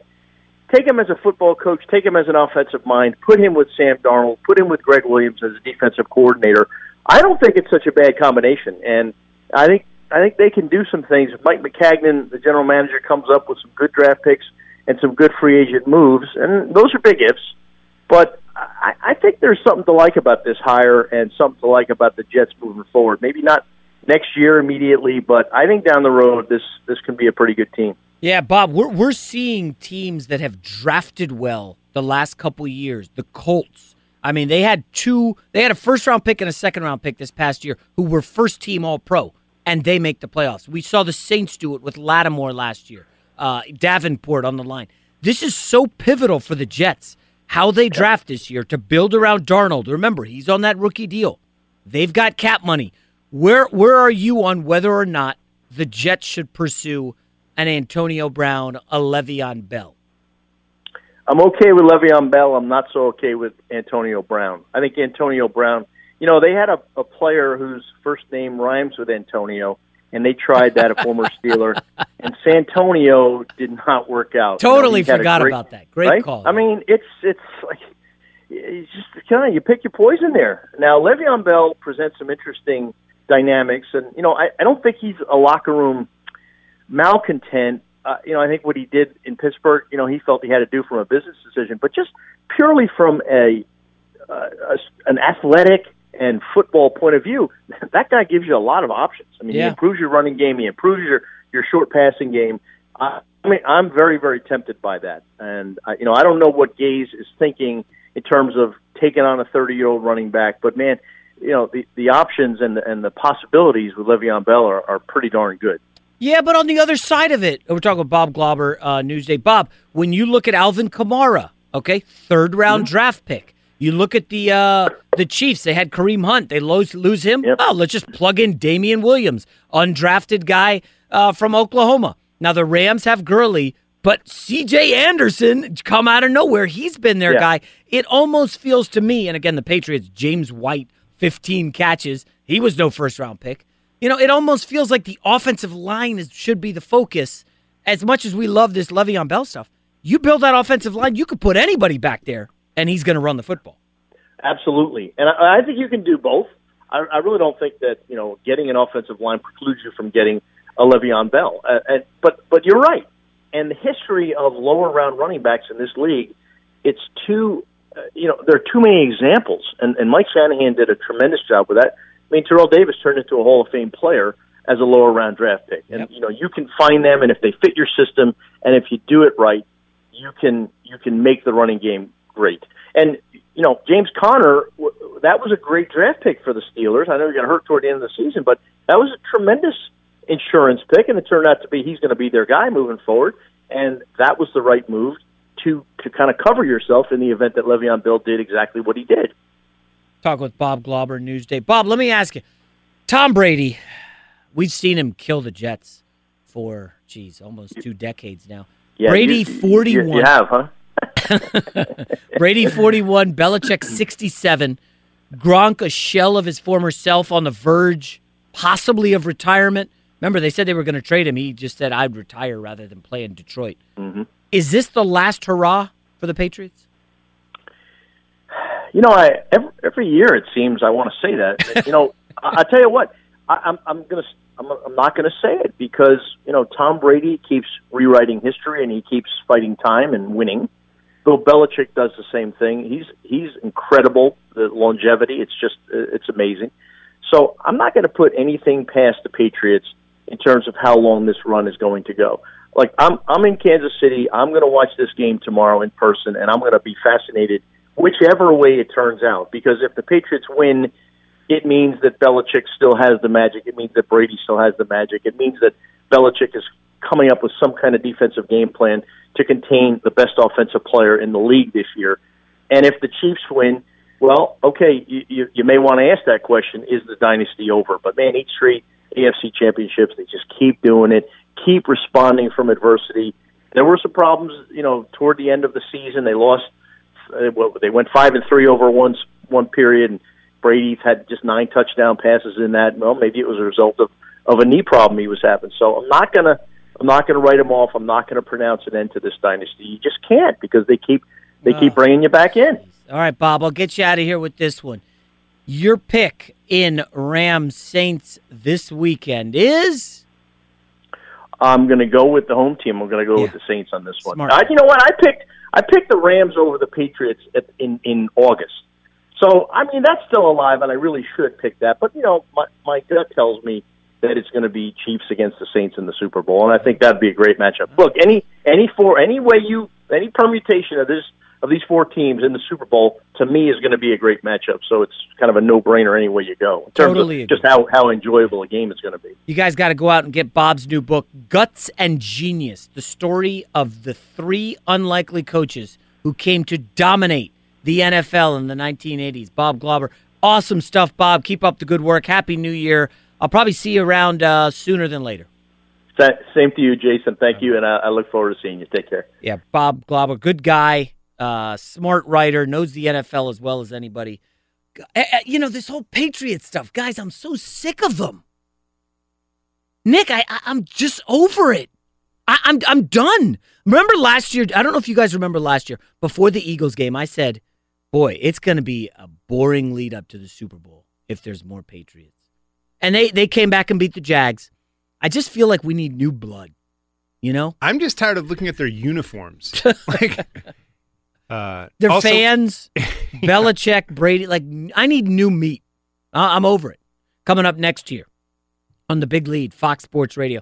So Kyler Murray is one of the most divisive figures right now in N F L circles. I mean, he you thought Baker Mayfield was divisive last year?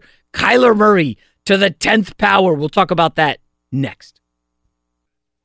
From a hot air balloon landing on a car to a load of concrete falling on one, we've covered it. Talk to farmers. We know a thing or two because we've seen a thing or two. We are farmers. Bum, bum, bum, bum, bum, bum.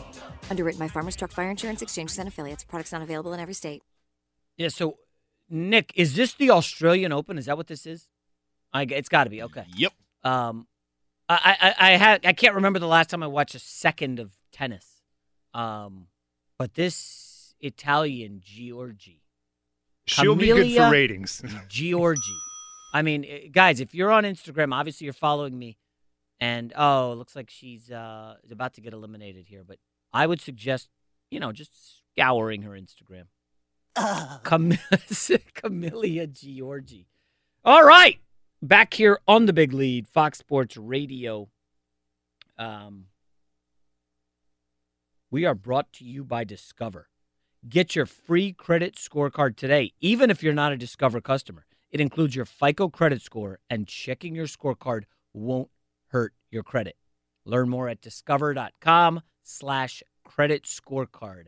Limitations apply. Um, yes, I will touch on my uh, kids' basketball season.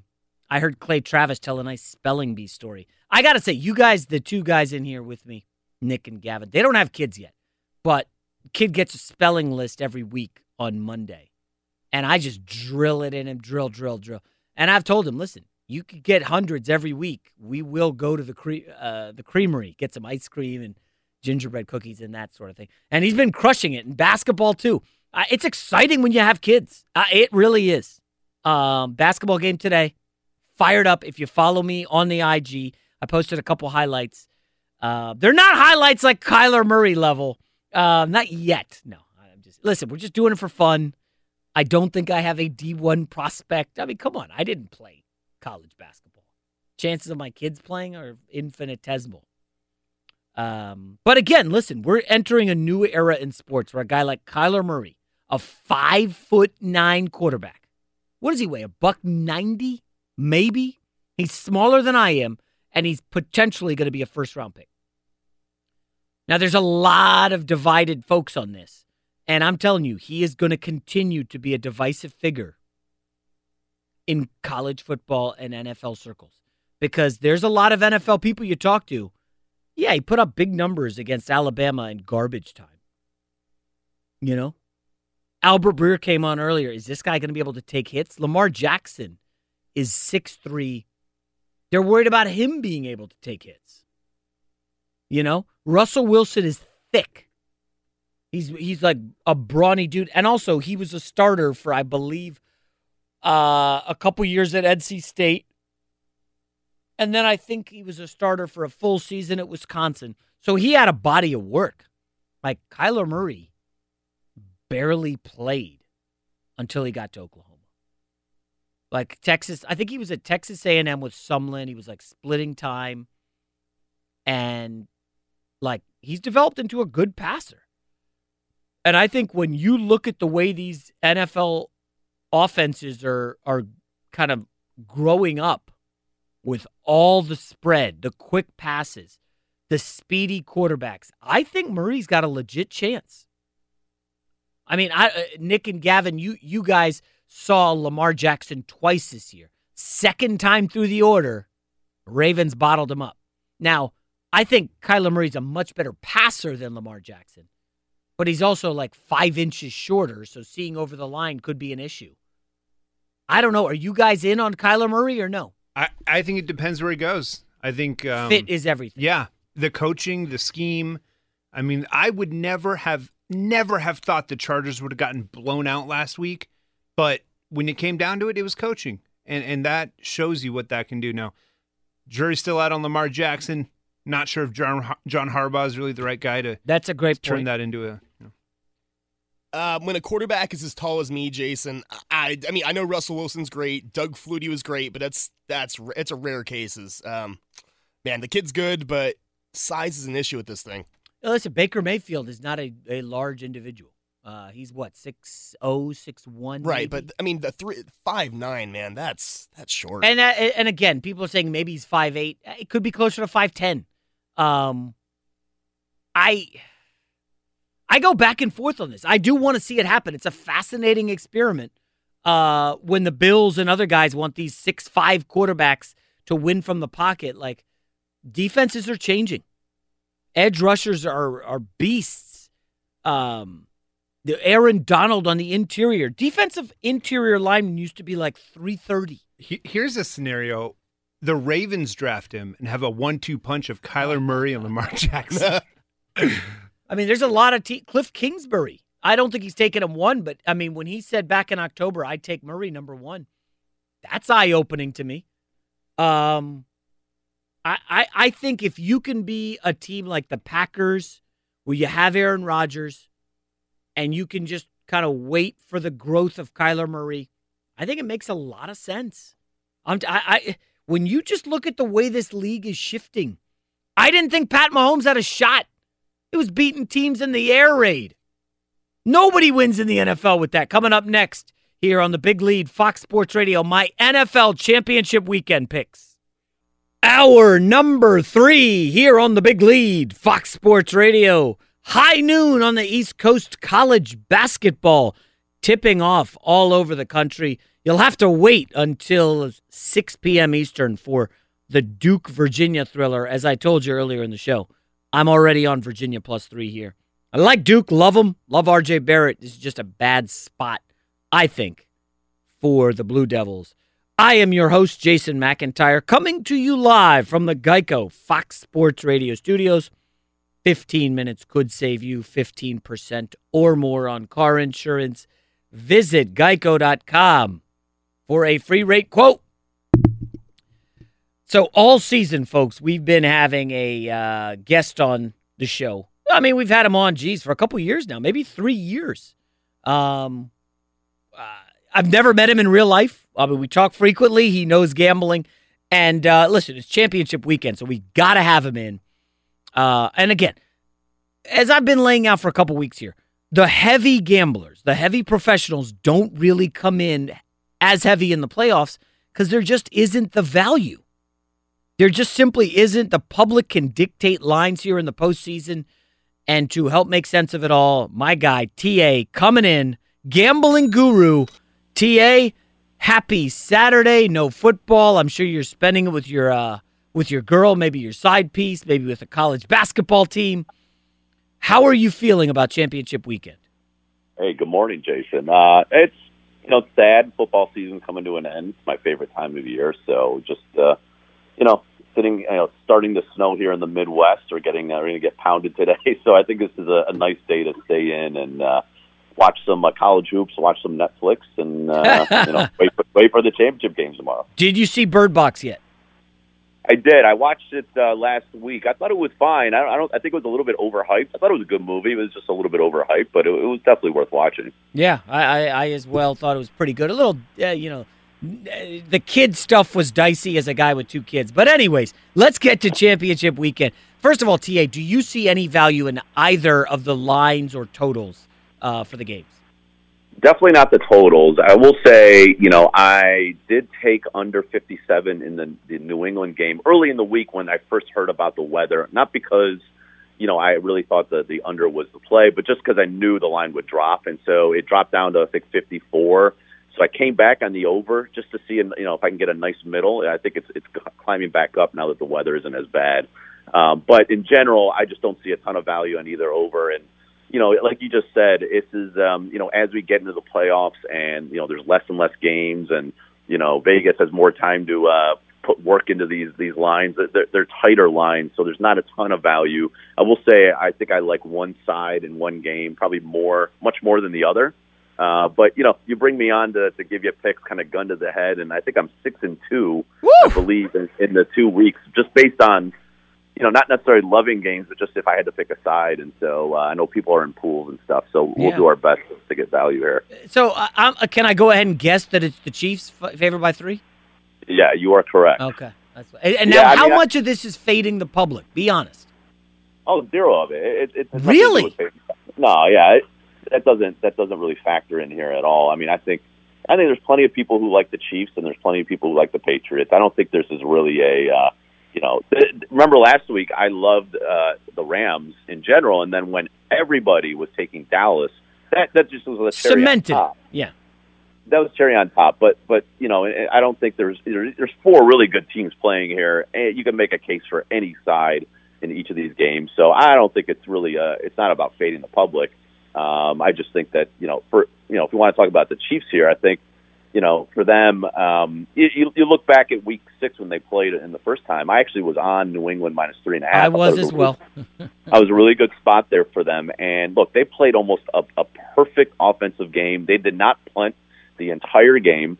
Um, and Justin Houston was out for the Chiefs, and they, they won the turnover battle, and they still needed a last second field goal to win the game at home, right? Yeah. So th- that gives me confidence here that, look, uh, New England played a, a nearly flawless game, and they still needed, you know, a last-second field goal there. Now you got no Josh Gordon uh, for the Patriots. That's obviously a, a big weapon, you know, it's missing from the first game. You've got the Chiefs getting Justin Houston back. Um, I just think at this point, you know, the weather is not going to bother Mahomes. We saw that last week in, uh, at home against uh, the Colts. He can throw through any any uh, uh, weather, so that's not going to be an issue. Um, you know, to me, you know, this is just a case of um, Kansas City have too many weapons. I think, you know, I like the side here with the Chiefs. I don't love it, uh, but I'll take the minus three. And you look, you know, you're talking about rematches. If you look historically, teams that won the the original. Um, the original game uh, and then played in a conference championship. Actually, the, the team that, that won the original and is favored again wins about sixty percent of the time. Wow. So, but, but, here, but here we got the Chiefs that are favored, so it's a little bit of a yeah. you know a flip-flop. You don't usually see that. So, but that, that uh, applies to Rams Saints. It does apply to Rams huh. Saints. But, um, but in general, I, I think the one issue here, and if you follow Warren Sharp on, on Twitter, I know you yeah. do, he, he gives really good information. You know, he's been talking about this twenty-one personnel. uh, that the Patriots utilize. So essentially, you know, for, for the layman's out there, it's two running backs, one tight end, two receivers, uh, kind of a jumbo package, if you will. And so New England uh, utilizes twenty-one um, personnel, the second most in the N F L behind the, the, the Niners. And they used it twenty-one times against Kansas City in the first game. They ran the ball seventeen of those twenty-one times for about five yards per carry. The Chiefs are, uh, for the season, are really, really poor yeah. against the run in that twenty-one personnel. They've allowed over six yards per carry.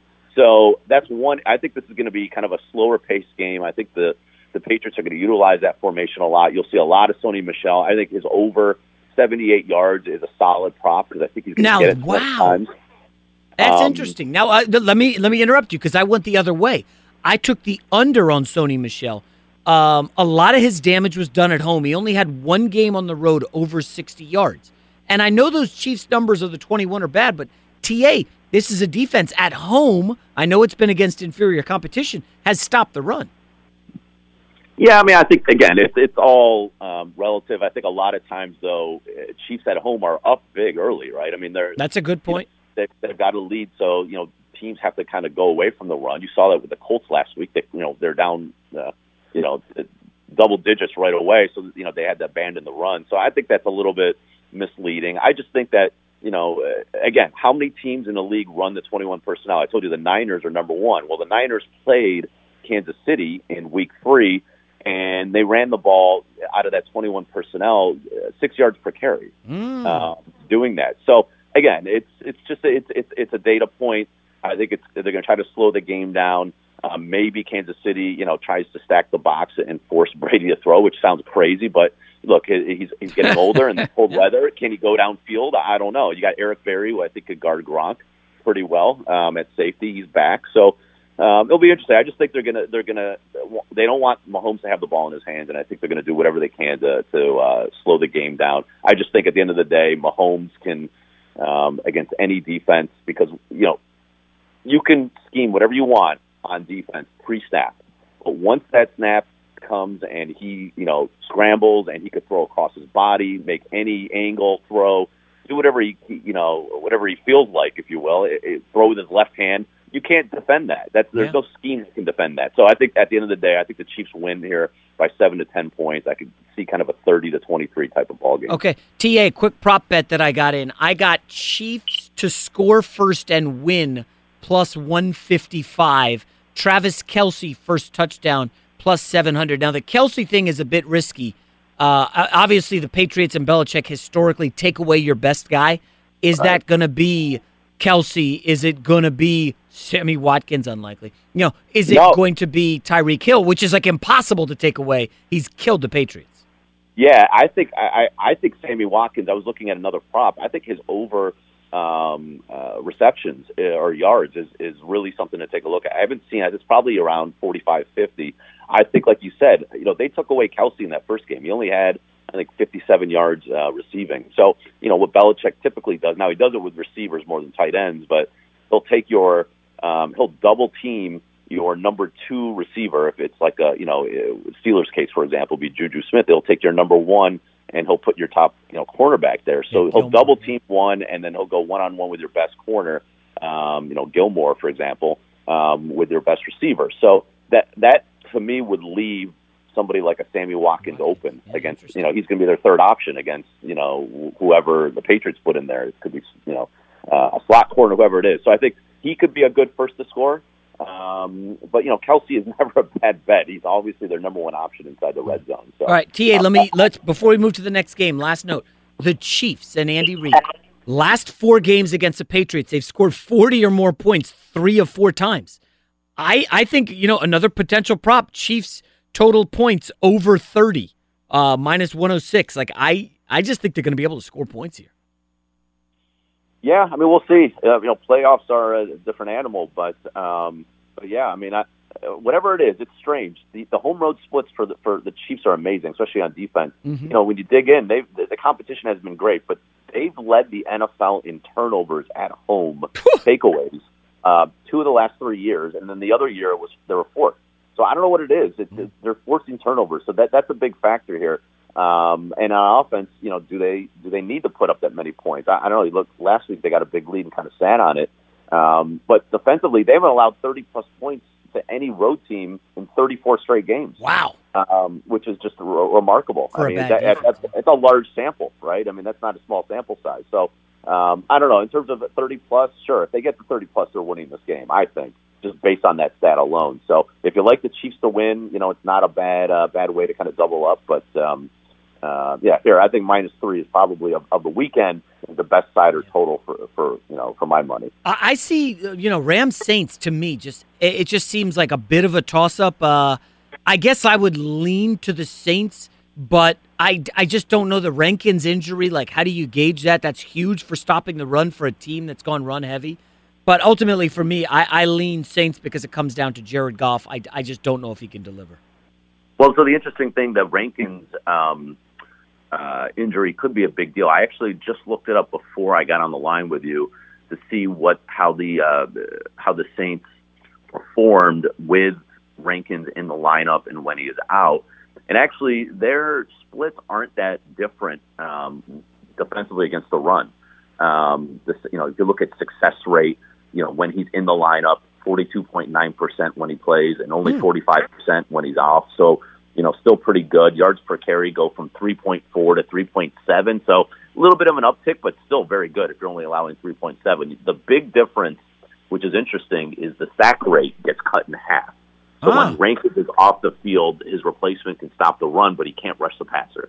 And so, you know, for whatever reason, um, maybe there's double team. Maybe they double team Rankins inside, or, you know, on passing downs, and it frees up some of the other guys. Um, so that that's an interesting um, kind of. Um, it's not necessarily the run defense. It's, you know, can they get pressure on Goff without Rankins? So that should be interesting. But to me, you mentioned it earlier. I was listening earlier. Goff on the road has just been extremely mediocre. Ten touchdowns, nine interceptions. In the last six games, he's only exceeded two hundred twenty yards one time, and that was against Philly when they, you know, had that huge comeback. Yeah. They were down early, and he had to throw the ball fifty-three times to do that. Um, you know, on the road, he's only completing sixty percent of his passes, and I remember I took them uh, laying, uh, I think it was laying nine and a half in Detroit off their bye. Oh, yes. Now, they covered they on did, that left barely. touchdown by Gurley, but they didn't play. Well, Goff was terrible. Yeah. He, he completed fifty percent of his passes, and that was a bad defense he was going up against. So I think the Cooper Kupp injury has been huge. For whatever reason, when he's just not in his, um, you know, kind of a perfect environment at home, and he's got, you know, McVay in his ear up until, you know, there's ten seconds left on the clock. He's kind of telling him how the defense is going to react. I, I think he's going to get rattled here. Um, I lean Saints. I don't love it because I've heard some real sharp guys are on the Rams. At three and a half or three? At three and a half. Now, maybe they just took the number yeah. because, you know, three and a half is a good number, but um, that, that worries me a little bit. Um, and, you know, the Saints offense really has struggled down the stretch here. And, you know, you're losing losing out on um, uh, Kirkwood and Benjamin Watson. So, you know, it, th- th- those things yeah. kind of in the back of my head, you know, bother me. You never know. It could be a late backdoor touchdown with this Rams offense. But definitely. You know, for, for pools, for people out there that are playing pools, I would lean Saints here. Uh, but again, uh, in terms of money-wise, I wouldn't, you know, don't love it um, from that perspective. And I'll say one prop I do like, actually two props. One is Goff under two hundred eighty-six yards passing. yeah, uh, as we mentioned, he's only exceeded he's only exceeded that number twice on the road the entire season. Um, and he's only done it once um, in general, like I said, in the last six games. And then another prop I like, I think Ted Ginn is yeah. a good game here. Because you look, Kirkwood is out. So, and Traquan Smith's snaps continue to decrease. So I think Ted's going to get a lot more, uh, a lot more targets. He got seven last week, yep. but that included Michael Thomas getting sixteen. I mean, can you? Ma- I can't imagine he gets that many again. Maybe he gets ten, twelve, thirteen targets, but that that frees up a bunch for Ginn. I think he gets ten targets. So over three and a half receptions uh, and fifty-two and a half receiving yards, I think are good props there. I took Ted Ginn score a touchdown plus two ten. Uh, he okay. likely will be matched up with Marcus Peters. I-, I can't imagine Wade Phillips doesn't make a change and just put Talib to shadow Thomas. Uh, well, and I think what they'll do is, with Kirkwood out, they'll put um, Michael Thomas in the slot a lot more. Mm. And and and the Rams have struggled um, in the slot defending receivers. So take a look at that. He, he scored that, if you remember, that, that what is it, seventy, eighty-yard yes, touchdown. Yes, seventy-two, yeah. Game. That came out of the slot. Yep. Um, and I think Cooper's so. touchdown last week came out of the slot against LaMarcus Joyner uh, early okay. in the game. I, I believe that was out of the slot. So great points, T A. Good stuff. We will have you back for Super Bowl prop bets two weeks, T A, unless you got one more. No, those are probably the best prop bets I've got right now. All so right. Good luck, man, and uh, we'll talk to you in two weeks, T A. All right. All right. Hey, there you have it. As good of a gambling breakdown as you're going to get anywhere on Sports Talk Radio, folks. It doesn't get any more granular than that. Hopefully you learned something there. Coming up next year on The Big Lead, Fox Sports Radio. Did Jerry Jones screw up again? Did he really? We'll talk about that next. There are some things that are too good to keep a secret. Like how your Amex Platinum card helps you have the perfect trip. I'd like to check into the Centurion Lounge. Or how it seems like you always get those hard-to-snag tables. Ooh, yum. And how you get the most out of select can't-miss events. With access to the Centurion Lounge, Resi Priority Notify, and Amex card member benefits at select events, you'll have to share. That's the powerful backing of American Express. Terms apply. Learn more at americanexpress.com slash with Amex. At Bet three sixty-five, we don't do ordinary. We believe that every sport should be epic. Every home run, every hit, every inning, every play. From the moments that are legendary to the ones that fly under the radar. See for yourself when you sign up today and get one hundred fifty dollars in bonus bets when you bet just five dollars. Whatever the sport, whatever the moment, it's never ordinary at Bet three sixty-five. twenty-one plus only. Must be present in Ohio. If you or someone you know has a gambling problem and wants help, call one eight hundred gambler. Terms and conditions apply. From B B C Radio four, Britain's biggest paranormal podcast is going on a road trip. I thought in that moment, oh my God, we've summoned something from this board. This is Uncanny U S A. He says, somebody's in the house, and I screamed. Listen to Uncanny U S A wherever you get your B B C podcasts. If you dare.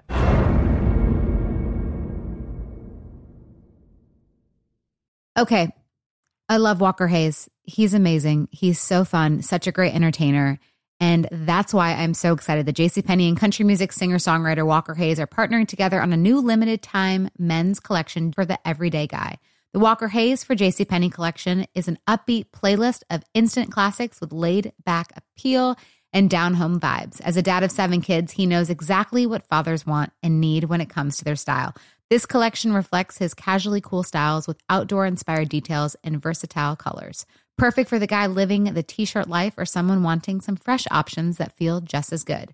It's easy-to-wear, affordable styles that celebrate the ultimate family man, along with the quality, durability, and sensibility dads appreciate. Available online Saturday, May fourth at j c p dot com and in-store Thursday, May sixteenth, just in time for Father's Day.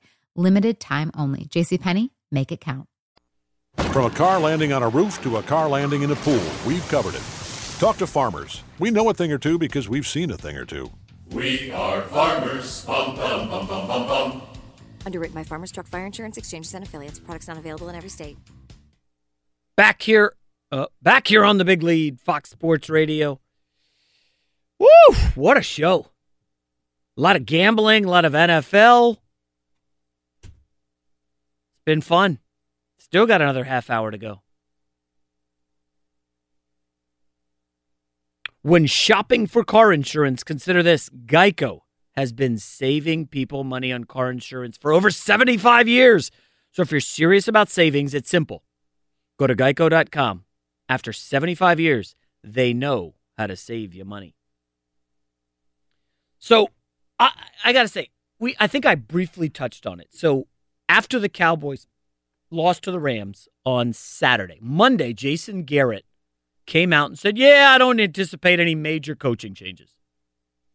Friday, Jerry Jones fired the offensive coordinator, Scott Linehan. You're fired. I, I to me, that is not good. So it's there's three layers to this. Number one is all the best O C candidates are gone. We briefly touched on this in the first hour talking with Albert Breer. Anybody who's desirable off the market by Friday. Now, you could go for a guy like Ken Wisenhunt, who's been around the block, Todd Haley. You know, there are other options like that, but you're not going to get a marquee option here. You're not going to get a number one. I don't see why Jerry Jones waited until Friday. Now, if you pull the trigger Monday, right after the game, maybe, you know, one of these guys that didn't go, uh, didn't get snatched up on Monday, Tuesday, Wednesday, Thursday is available. There's a small chance of that. So number two, Dak Prescott has played three seasons. He's in line for a big, big payday. And when I look at the continuity needed for success in this league, you can't be changing coordinators on offense like you change your socks. I don't really understand why you'd give Dak three years with Scott Linehan and then all of a sudden fire Linehan and have a new guy come in with a new system, new playbook, uh, you know, new everything. Like, why would you do that? You're essentially, you're going to have to pay Dak a ton of money, and you're also starting him over unless you're just going to promote a tight end coach or, or or something like that, and in which case, like, why fire your O C? I don't understand what Jerry Jones is doing here. To me, it just doesn't make sense. I'm not saying I love Linehan. I'm not saying Linehan's a superstar. I don't think he's the reason they lost. I mean, that, that to me seems pretty clear. Like, Scott Linehan's not the problem here. They didn't have their center all year, Travis Frederick. Now, if he's back next year, boom, you're in business. Dak was sacked more times this year than any other, the last two. And I think a lot of that's attributed to the Travis Frederick situation. But they run the ball very successfully. Amari Cooper added a new dimension to the offense. I don't know. I, I just don't get the Scott Linehan firing. But yeah, listen, Jerry does what he does. A lot of people disagreed with the Amari Cooper trade. I my my take at the time, and maybe we'll go back and find it uh, eventually. Short-term gain, long-term pain. Because good luck keeping DeMarcus Lawrence, Ezekiel Elliott, Dak, Cooper. You can't franchise tag everybody. You just can't. And and I think Jerry wanted the short-term gain. He got it. Nice little playoff run. They got a win. And they lost to a, a better team when they were an underdog by a touchdown on the road. Coming up next here on the Big Lead Fox Sports Radio. We've talked a lot of Patriots. We've hammered the Rams and the Saints. The team we haven't talked about, the Kansas City Chiefs. We will talk about them next. But first, let's go to Isaac Lowenkron for the latest in sports. Jason Anthony Davis of the New Orleans Pelicans is expected to miss one to two weeks with a sprained left index finger. Injury occurred last night in their loss at Portland. Davis's agent, Rich Paul, told Shams Charania earlier today that Davis will reevaluate the injury in three to four days and then decide whether he needs to see a hand specialist. The Pelicans have lost three of four and are four games out of the final playoff spot in the West. On the court Friday night, Davis's former teammate, DeMarcus Cousins, made his Warriors debut in an eighteen-point victory over the Los Angeles Clippers. Durant with the dribble, guarded by Tobias Harris, pick and roll with Cousins. Durant off that screen, bounce pass, Boogie, look out, right hand slam for Boogie Cousins. Welcome back. Tim Roy, the call on ninety-five point seven The Game. Cousins, fourteen points, three three-pointers in fifteen minutes before fouling out. Warriors on a seven-game winning streak. On the college basketball scoreboard today, number two Michigan has a seventeen to sixteen lead at Wisconsin. Seven minutes to play in the first half. Miami on top of thirteenth-ranked North Carolina, twenty-seven to twenty-five with seven and a half to play in the first half. And at the Australian Open today, one-seed Simona Halep defeated Venus Williams. Serena Williams won her match, so it'll be Halep against Serena in the fourth round. round. We'll be back to Jason McIntyre in ten seconds, but first, a word from farmers. From a dog accidentally flooding a living room to a dog taking a joyride, we've covered it. Talk to farmers. We know a thing or two because we've seen a thing or two. We are farmers. Bum, bum, bum, bum, bum, bum. Underwritten by Farmers Truck Fire Insurance Exchanges and Affiliates. Products not available in every state. Jason, back to you. Back here on the Big Lead. Thank you, Isaac. I'm your host, Jason McIntyre, coming to you live from the Geico Fox Sports Radio studios. It's easy to save fifteen percent or more on car insurance with Geico. Go to geico dot com or call one eight hundred nine four seven auto. The only hard part, figuring out which way is easier. Now, I don't have a camera in Arrowhead Stadium right now to get a glimpse of this alleged Arctic blast that was a silly story earlier in the week. But according to weather dot com, right now, it is about eight degrees at Arrowhead Stadium in Kansas City. However, the game's tomorrow. Temperatures expected to be in the mid to low twenties. Folks, I think it's the most overblown story I've seen this week about championship weekend. And to make sense of it, we're, bring, we're bringing in Blair Kirchhoff of the K C Star. Blair, good uh, good morning. How are you? Good morning, Jason. And, and, and are you wearing gloves? And is it single degree temperatures currently in Kansas City, Missouri?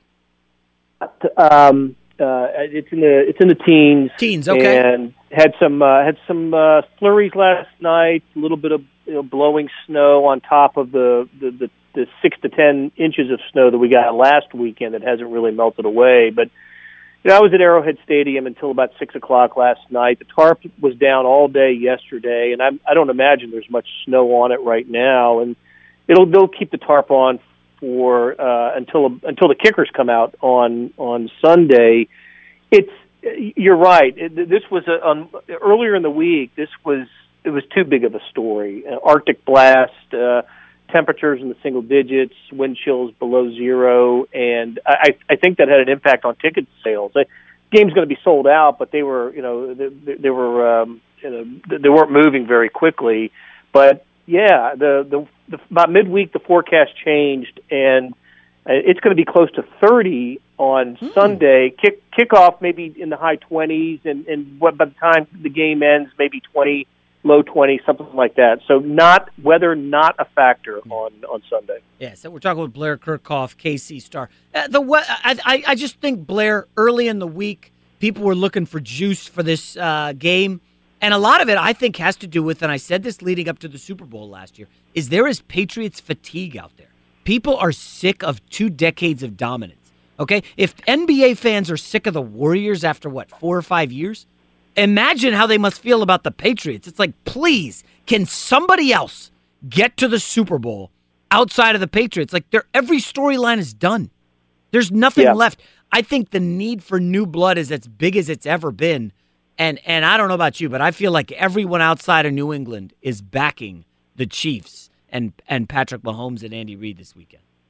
Yeah, I've seen some of the maps, the you know the, the social media maps, and, and the only places that uh, uh, that where the Patriots logo shows up is New England, and then the state of Michigan where Tom Brady went to school, and every uh, every every place else in the U S is is Chiefs. I think you know one.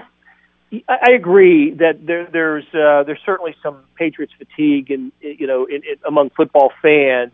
But that's not to certainly not to dismiss the greatness of their you know of, of their history. It's what they've done is just unbelievable. I mean, the the N F L was designed for the Patriots dynasty not to happen. Yeah, yes. You know, with with with this, you know, with draft, with salary cap, with scheduling, everything is created for everybody to start equally at the beginning of the year, and the Patriots have.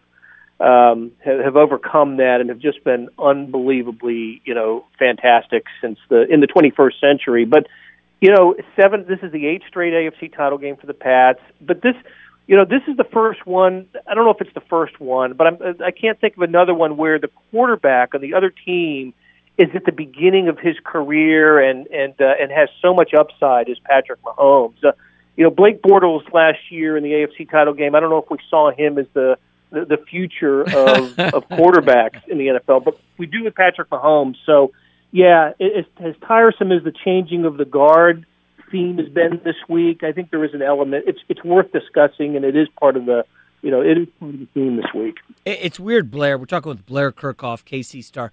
Blair, I haven't heard a ton of talk about the Kareem Hunt situation. It's no longer a situation. He's simply gone, uh, and Damian Williams was terrific last week. But it's odd. Do you think this is a different team without Kareem Hunt? Because if you look at the uh, look back to that earlier Patriots meeting, I think he had five catches for like one hundred four yards. He was a factor in the re- uh, out of the backfield receiving. Can Damian Williams do that this week against the Patriots? Well, you're right. He did. Damian Williams did was over one hundred last week uh, against the Colts in the divisional round game, and and not only did Kareem Hunt have the big game in Week Six against the Patriots, but his N F L debut in twenty seventeen ah, yes. was at New England. I mean, it was it was he, he got on the cover of Sports Illustrated with that game. It was it was phenomenal. Uh, third round pick out of Toledo, and he puts up, you know, almost two hundred fifty total yards in that game. It was it was amazing what he did. Um, So in two games against New England, Kareem Hunt's been, you know, the single offensive star, or at least the greatest offensive star. And he he's not here, as we all know. The dismissal uh, came in uh, at the end of November for him. Damien and, and, and the other, so Spencer Ware stepped up, and he was hurt in the first game that he played. So Damian Williams was actually running third team in the last game that uh, that, that uh, Kareem Hunt started for the Chiefs. But Damian Williams has been terrific, and there, he's not the same player as Kareem Hunt, but the the, the drop-off isn't significant. And uh, he, he's really taken a firm grasp of his opportunity, and I, I don't think that the I, I don't think that, that that comes up as a position of weakness for for the Chiefs. Where Kareem Hunt was really good was taking the ball out of the backfield, and Damian Williams has proven to be pretty good at that as well. He's not the powerful back that, uh, that that Kareem Hunt was, tackle breaking, and we saw him leaping over people and running into people. And Damian Williams is a tough runner, but I don't know if anybody was that tough. Still, it's a, you know, it's not a it's not a big loss for the Chiefs, and it's, it's something that they've been able to overcome in the last month of the season. Uh, Blair, much has been made about this Chiefs defense or lack thereof. For some reason, maybe it's the opposition, maybe it's the you know home cooking. Uh, But they play much better at home. They were tremendous last week against the run. But I do wonder how much of this Chiefs defense at home has to do with them taking huge early leads. We know they led the N F L in first quarter scoring and, and simply other teams not being able to run because they got a pass to get back in it. Yeah, that's that's definitely part of it. Uh, when when the, the Chiefs' average score at the end of the first quarter um, home games is twenty-one to seven. So You, you get that kind of you know you get that kind of advantage, and it does change the, the nature of the game, certainly the way the opponent has to play. So uh, that's part of it. The other part is it is two games in, in, in the, the last regular season game against the, the Oakland Raiders that you know I, I you know basically mailing it in that day, certainly. and uh, and then and then the division you know the, the Colts game. In those two games combined, the Chiefs' defense has surrendered one touchdown, and that's not insignificant. One defensive penalty in those two games, mm. which has been a which has been a problem for the Chiefs all year. They led the N F L not only in total penalties, but but penalties by defensive players as well. Uh, they're tackling better, and they made a couple of kind of position changes. They've got Charvarius Ward in a cornerback over Orlando Scandrick, and uh, and and they have Jordan Lucas and it's safety over Ron Parker, who was actually cut earlier this week. So those those position changes occurred in the last couple of weeks, and, and they've made a difference for the Chiefs. So it's a combination of things. I certainly don't expect uh, there to be a you know the, the defense to play against uh, rise to the level against the Patriots that it did against the, the Colts and the Raiders. The Patriots are just too talented. We we saw what they did last week against the Chargers. But there's no doubt that this is an improved Chiefs defense. And they get Eric Berry back this yeah. week, and that Dude. that could make a difference as well. All right, Blair Kirchhoff, K C Star, I'll get you out of here on this one. Who's a tougher matchup for the Chiefs in the Super Bowl if they were to advance, the Rams or the Saints? You know, if, if, if the Chiefs get there, if they get to the Super Bowl for the first time since the nineteen sixty-nine wow. season, January January of nineteen seventy, um, we saw the Rams Chiefs earlier this year, and, I, and both teams went up and down the field on each other. I, I want to say the Saints. Oh. I just think the Saints in the Dome, uh, an indoor team, and, uh, and and the old master at quarterback, uh, I, I think would, um, would would present some problems. When I've seen the Saints play this year, I'm just I'm really wowed by by that team's offense, and, and their defense is better than than what the Chiefs have put on the field. So. I think that would be the most entertaining. Although I don't know how you get more entertaining than that Rams-Chiefs game earlier this year, but um, I, I think Chiefs against either one of those teams would be a wildly entertaining game. And look, if it's, if it ends up being the Patriots, Tom Brady against Drew Brees, I think people will have fun with that uh, that storyline as well. I, unfortunately, you're right, Blair. All right, Blair Kirchhoff, K C Star. Thanks a lot. Enjoy the game. We'll look for your stuff uh, in the K C Star. Thanks a lot. All right. Good good intel there from Blair Kirchhoff. I didn't. I totally had forgotten that the Kareem Hunt debut was on that Thursday night game where he just lit up the Patriots. Oh, boy. Shucks. Starting to get nervous about my Chiefs pick, ladies and germs. Coming up next, we will wrap up the show. Keep it locked here on The Big Lead, Fox Sports Radio. From a hot air balloon landing on a car to a load of concrete falling on one, we've covered it. Talk to farmers. We know a thing or two because we've seen a thing or two. We are farmers. Bum, bum, bum, bum, bum, bum. Underwritten by Farmers Truck Fire Insurance Exchanges and Affiliates. Products not available in every state. Ba ba ba ba. Back here on The Big Lead, Fox Sports Radio. It's just so easy to buzz through these shows. There's just so much content. Now, it's going to get a little tougher in February. N B A trade deadline coming up. This Anthony Davis injury, the first question I texted somebody in the league, more or less likely Anthony Davis gets moved after this. It, it, totally. It doesn't matter. You know, they're not moving him in season. That's just not happening. I mean, I think teams might think, hey, you guys are fading out of the playoffs. Here's your opportunity. Unload. No, it doesn't work like that. This isn't a Paul George situation where his value is going to be decreasing every day you don't trade him. This is Anthony Davis. You know, even if he rejects that huge, massive, what, two hundred forty million dollars deal, the supermax that they can offer, e- even if he rejects that, like, they can still just say, you know what, we're going to hold on to you. We're not going to trade you. And they can lose him for nothing, at which point, you know, you would assume everybody who signed off on that loses their job. um... I just, I don't see him getting moved in season. Uh, the Bradley Beal stuff's interesting. He's playing out of his mind. But uh, Bill Plaschke mentioned this that was interesting. Like, who of these young Lakers has any value in a deal for anybody? Uh, Lonzo's shooting, what, forty-five percent on free throws? He's afraid to drive and shoot because he doesn't want to go to the line. Lonzo's has looked better in flashes, but uh, again... Uh, I had, did have somebody in the league text me this. Hey, Jason, the Lakers have had three number two picks in the last five years. D'Angelo Russell, Brandon Ingram, Lonzo Ball. Who has shown you the most? I think D'Angelo Russell had forty last night. But I'm going to say he's twenty-two, almost twenty-three. Lonzo and Ingram are twenty-one. I'm not ready to bail on any of the young guys, but I think the reality is Lonzo hasn't made the leap. De'Aaron Fox is playing much better. Much better. And, and you just wonder, like, any deal right now the Lakers are looking at, they're going to have to deal Kuzma. He's clearly your second-best player. And, of course, you hear this chatter, well, how how much do people want to play with LeBron? Look, he injured his groin. What's to say that's not going to happen next year?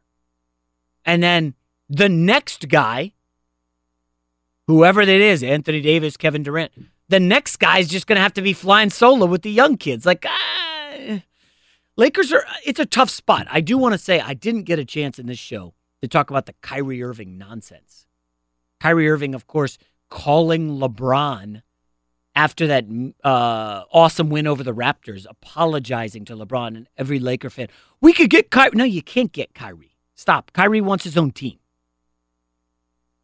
I, I, I don't understand Kyrie. We talked about how Kawhi Leonard is one of the most unknowable athletes in sports. Nobody knows much about him. He doesn't say much. He doesn't give many interviews. Very private, not a social media guy. Kevin Durant, unknowable. Uh, not many people thought he would go to the Warriors. Right now, nobody knows what he's going to do. I did say, if you listen, if you're listening now and missed the earlier, check the podcast. I gave a, a long, lengthy thing why I'm vacillating between he stays for a one plus one or he goes to the Knicks. That's where I'm at now. I, I would put the Lakers as a distant third. Again, this stuff changes by the week, by the month. Uh, but Kevin Durant's unknowable. And, and I almost wonder, is that where we're headed with some of these athletes? You just don't know. Kawhi Leonard, Kevin Durant, well, what are these guys going to do? You think you know somebody, and then they make a bizarre decision that nobody saw coming. Um, so anyways, a lot of N B A fun stuff. That's what, that will pick up in February. That'll be the next iteration of this show as we pivot from the N F L. Although, listen, there is the Combine. That in February will be fun. College basketball, we obviously will get ready uh, for the N C double A tournament, which I love. Um, I always take a nice post-football vacation in February, get a week away, unplug. I hope everybody does that. Listen, this season, folks, was fun. I had my best gambling season ever in the N F L and college. I've hit a snag here in the playoffs. Um, but, you know, you just go so hard at N F L from September through January, and then you're just like, I need to, I need a vacation. Uh, N B A All-Star Game's coming up. And, of course... A uh, quick note as we, you know, wind down the show here. The the youth kids sports. Um, it, just a funny story from last week's game. If you guys follow me on Instagram, you saw the videos I posted of my son with like an incredible steal. Just smallest guy on the court just ripped the ball out of his kid's hands. This is how the kind of coach I am. So we coach defense first. You win with defense. Just get up in their jerseys. Now they play with a circle around the key. Uh, above the free throw line, there's a circle. You can't defend outside of that in this league, which is a little weak. Um, but we have our guys right on the circle. And our guys are aggressive, so they're kind of jumping a little outside the circle and getting steals. And the other coach, after the first two plays, we got steals and buckets. The other coach looks at the ref and is like, they're coming. Like, the other coach is getting angry because he can tell we're a lot better. And he was a nice guy, and I just was kind of like, okay, guys, you know, stay inside the circle, but do your thing. And eventually, he, like, lobbied to me. I mean, it was ten two at this point. He lobbied to me. Hey, your guys are coming outside the circle. So if, I told our guys, all right, guys, stay in the circle. But they had a kid score a bucket early, and they it was four two us. And um, I said to my son, Bryce, follow that guy everywhere. Do not let him score again. The kid didn't score again the rest of the game. Now, we like to take away the opponent's best option. That's a little Belichick in me. Um Now, we do have, we'll play our best opponent today, but we're down three guys. I, I think we'll win, but not. We're not going to win by like thirty like the other games.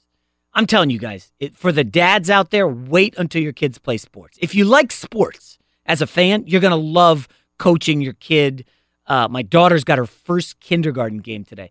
I have a feeling she's going to be better than I think just because she watches her brother. Anyways, thank you, Nick. Thank you, Gavin. Thank you, Isaac. Thanks, Iowa Sam. Hartman's coming up next. He's coming off a cold. Uh, you know, give him hell as usual. Enjoy the games. Enjoy Sunday. Listen to the podcast. Have a safe weekend. At Bet three sixty-five, we don't do ordinary. We believe that every sport should be epic. Every home run, every hit, every inning, every play. From the moments that are legendary to the ones that fly under the radar. See for yourself when you sign up today and get one hundred fifty dollars in bonus bets when you bet just five dollars. Whatever the sport, whatever the moment, it's never ordinary at Bet three sixty-five. twenty-one plus only. Must be present in Ohio. If you or someone you know has a gambling problem and wants help, call one eight hundred gambler. Terms and conditions apply. I'm Katya Adler, host of The Global Story. Over the last twenty-five years, I've covered conflicts in the Middle East, political and economic crises in Europe, drug cartels in Mexico. Now I'm covering the stories behind the news all over the world in conversation with those who break it. Join me Monday to Friday to find out what's happening, why, and what it all means. Follow The Global Story from the B B C wherever you listen to podcasts. Being a chef means keeping your cool in the kitchen. And with Resi Priority Notify and Global Dining Access through my Amex Platinum card... Right this way. It's nice to try someone else's food for a change. That's the powerful backing of American Express. Terms apply. Learn more at americanexpress.com slash with Amex. Okay, round two. Name something that's not boring. A laundry? Ooh, a book club. Computer solitaire, huh? Ah, oh, sorry. We were looking for Chumba Casino. That's right. Chumba Casino dot com has over one hundred casino-style games. Join today and play for free for your chance to redeem some serious prizes. Chumba Casino dot com. No purchase necessary. Void where prohibited by law. eighteen plus terms and conditions apply. See website for details.